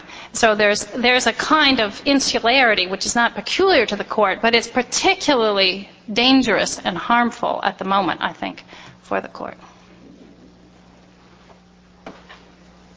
Uh, yes, you and then. If we were to take Madison's uh, main thesis of applying reality back into theory, how would you suggest we address the uh, current problems of the American judicial court system? Uh, if we were to take Madison's gift at uh, mixing attention to empirical reality and theory, how would we use that to think about revising the current structure of the uh, American court system? Well, I, I, thought about that. I thought somebody might ask me, well, what do you think we ought to do here? Um, and uh, I think it's very hard. You know, the truth is that my, my examples of Canada and South Africa are in some ways cheats, right? Because they're very new. The jurisprudence is new. They have the long history of American jurisprudence before them, both what's gone wrong and what's worked well. So to, to really transform the, the structure, I don't think um, that you could substitute something like the the Canadian version of judicial review for the American in the U.S. I don't think you can do it. The tradition is is too powerful. Um, and given the tradition, suddenly trying to hand over a notwithstanding clause, um, either to the Congress or to the states, is a little unnerving. Um, not that they could probably do much worse than the current court, but um, the, answer that I came up with, uh, anticipating a question like this, uh, is, is also um, sort of utopian in the sense that this is not in the cards um, given the current political climate. But it's not a structural impossibility in the way in which uh, a complete transformation of the nature of judicial review or the court system would be. And this is drawn from um, an example, again, from Canada. Canada has another virtue, which is that it's in constant, or I should say, periodic constitutional crisis. And um, Part, uh, partly because of Quebec. This has many virtues. Um, you know, very interesting for political scientists and constitutional lawyers. Always something new to write about. And uh, also, it, it non-incidentally, it keeps uh, the issues of Aboriginal rights and sovereignty on the public radar in the U.S. in a way completely different from the United States. It is in the papers every day in Canada. Um, what the, how to recognize the national sovereignty of indigenous peoples within the context of a state like Canada. But uh, in the last round of the constitutional crises, there was a very interesting proposal put on the table which was to create a separate charter of social and economic rights and a separate institutional body for adjudicating those rights.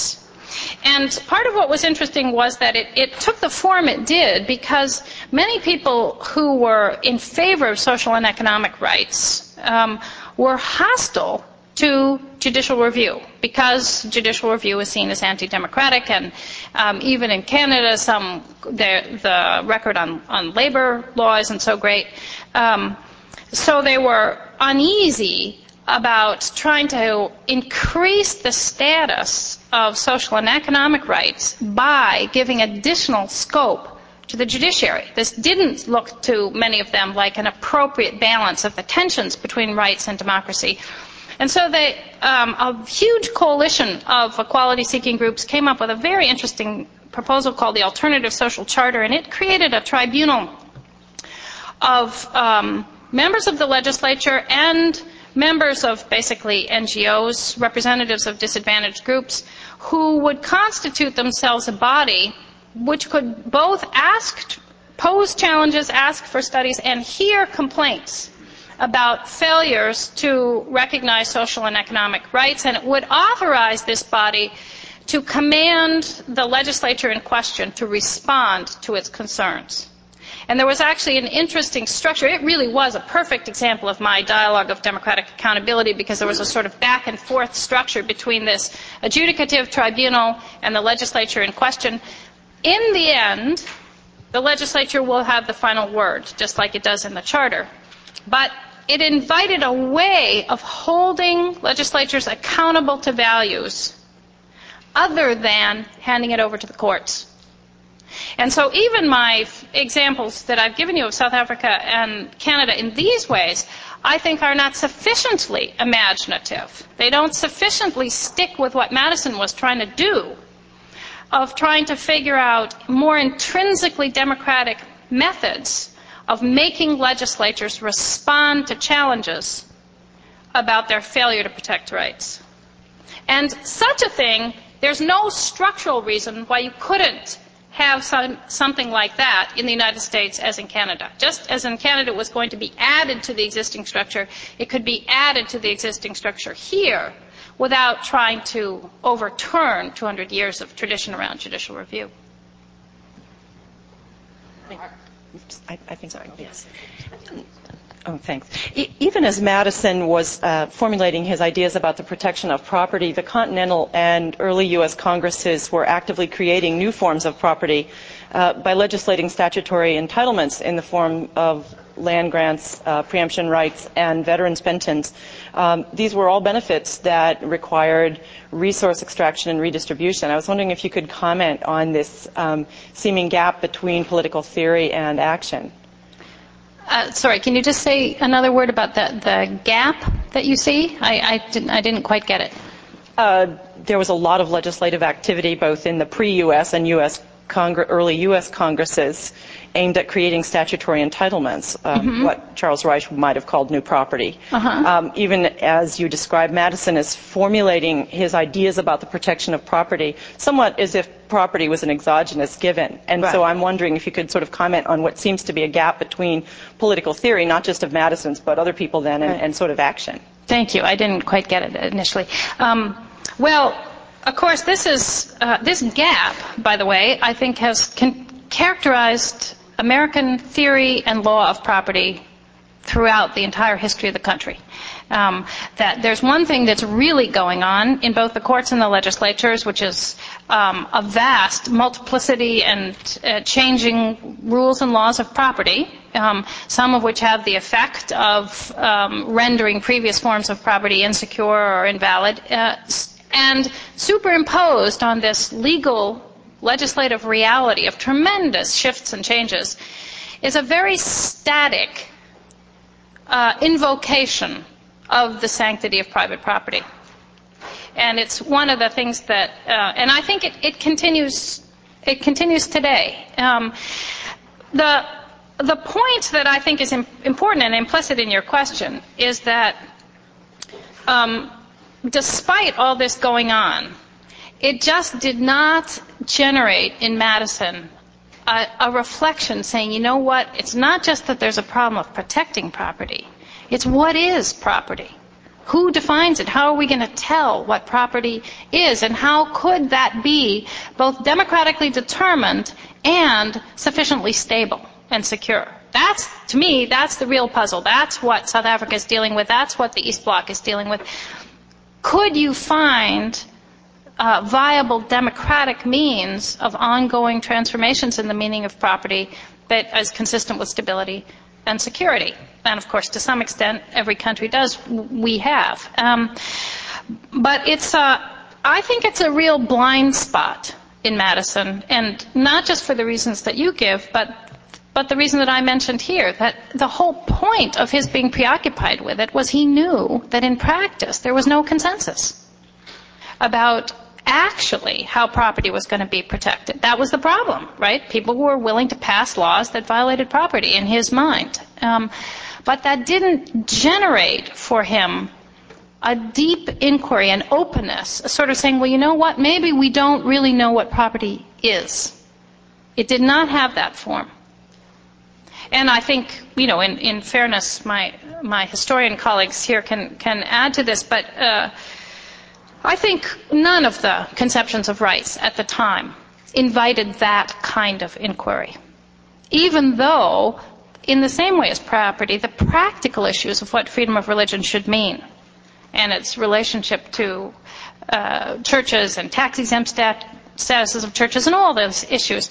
There's nothing simple or straightforward about it practically, and yet I think at the time the problem was still how to defend rights and not to see the point that I was making that the definition of rights is intrinsic to the problem of defending rights. Uh, yes, I can. I'm sorry. I geared my eyes in that direction. Yes. Thank you. Uh, you use the word property, and I'm sure that's what Madison always used. But property is hardly meaningful today. We think of property as merely real estate. The word wealth is much more relevant, I think, in today's world. Now, the question I want to ask is, did Madison perceive, and if so, how did he deal with the possibility that wealth and political power were equivalent? Uh, thank you. Just a quick note on the first one. Um, while I, share your sense that the nature of the threats and the problems come from the issue of wealth, we don't want to underestimate the liveness of the question of the meaning of property. Um, the, cyber revolution um, is full of, I mean, there, there's just whole new volumes and journals of stuff around intellectual property. You know, do you, is, is, is a um, computer program, is that a patent? Is it for patent or for trademark? Well, actually, it turns out to be one of the few things you can get both on. And uh, it's, you know, it's a, a kind of creative mess at the moment about what is property in this new world of ours and what, are the, what do we therefore want the function of property to be and so on. So it's not, not exactly a closed uh, issue. But the one thing I, I didn't say here, uh, just because I thought it was going to muddy up the structure, is that the other half of if, if one of the costs of the way of the distortions in Madison's uh, very brilliant formulation, but a distorted formulation. If one was the neglect of participation as an objective, because if the focus is all on protecting rights from, the other was the interpenetration of economic and political power. And there were some of his colleagues, um, in some ways some of his more conservative colleagues, like Gouverneur Morris, who were very attentive to this, who were talking about it all the time, the interpenetration of economic and political power and how you could contain it. And the problem was that he didn't have very imaginative answers to that question. Um, and I think it goes back to the first question that what happened in the 90s for Madison was that he really saw that the dangers of interpenetration of economic and political power were much more real than he had thought. He thought that in a republic, you didn't have to, you weren't, the dangers were all going to come in on the other side. And so it was a, it was a neglect. And, and again, I would say it's a systemic neglect which stays with us as a failure to think that one through.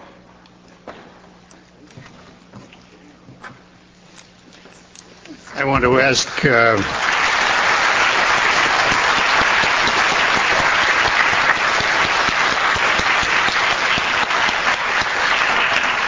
I was going to ask you to join in thanking Jennifer again. We've done that, and thank you, Jennifer, very, very much. Uh, two quick announcements. Uh, for those of you who registered for conference meals, they are, will be provided in the new Frist Campus Center, which, if uh, you're an old Princetonian, you'll know as Palmer Hall. It's been extended. You go down this way through the courtyard and find your way down to the so-called multipurpose room on floor B. I suspect there are signs uh, to guide you, and if not, uh, you'll see a stream of people going there.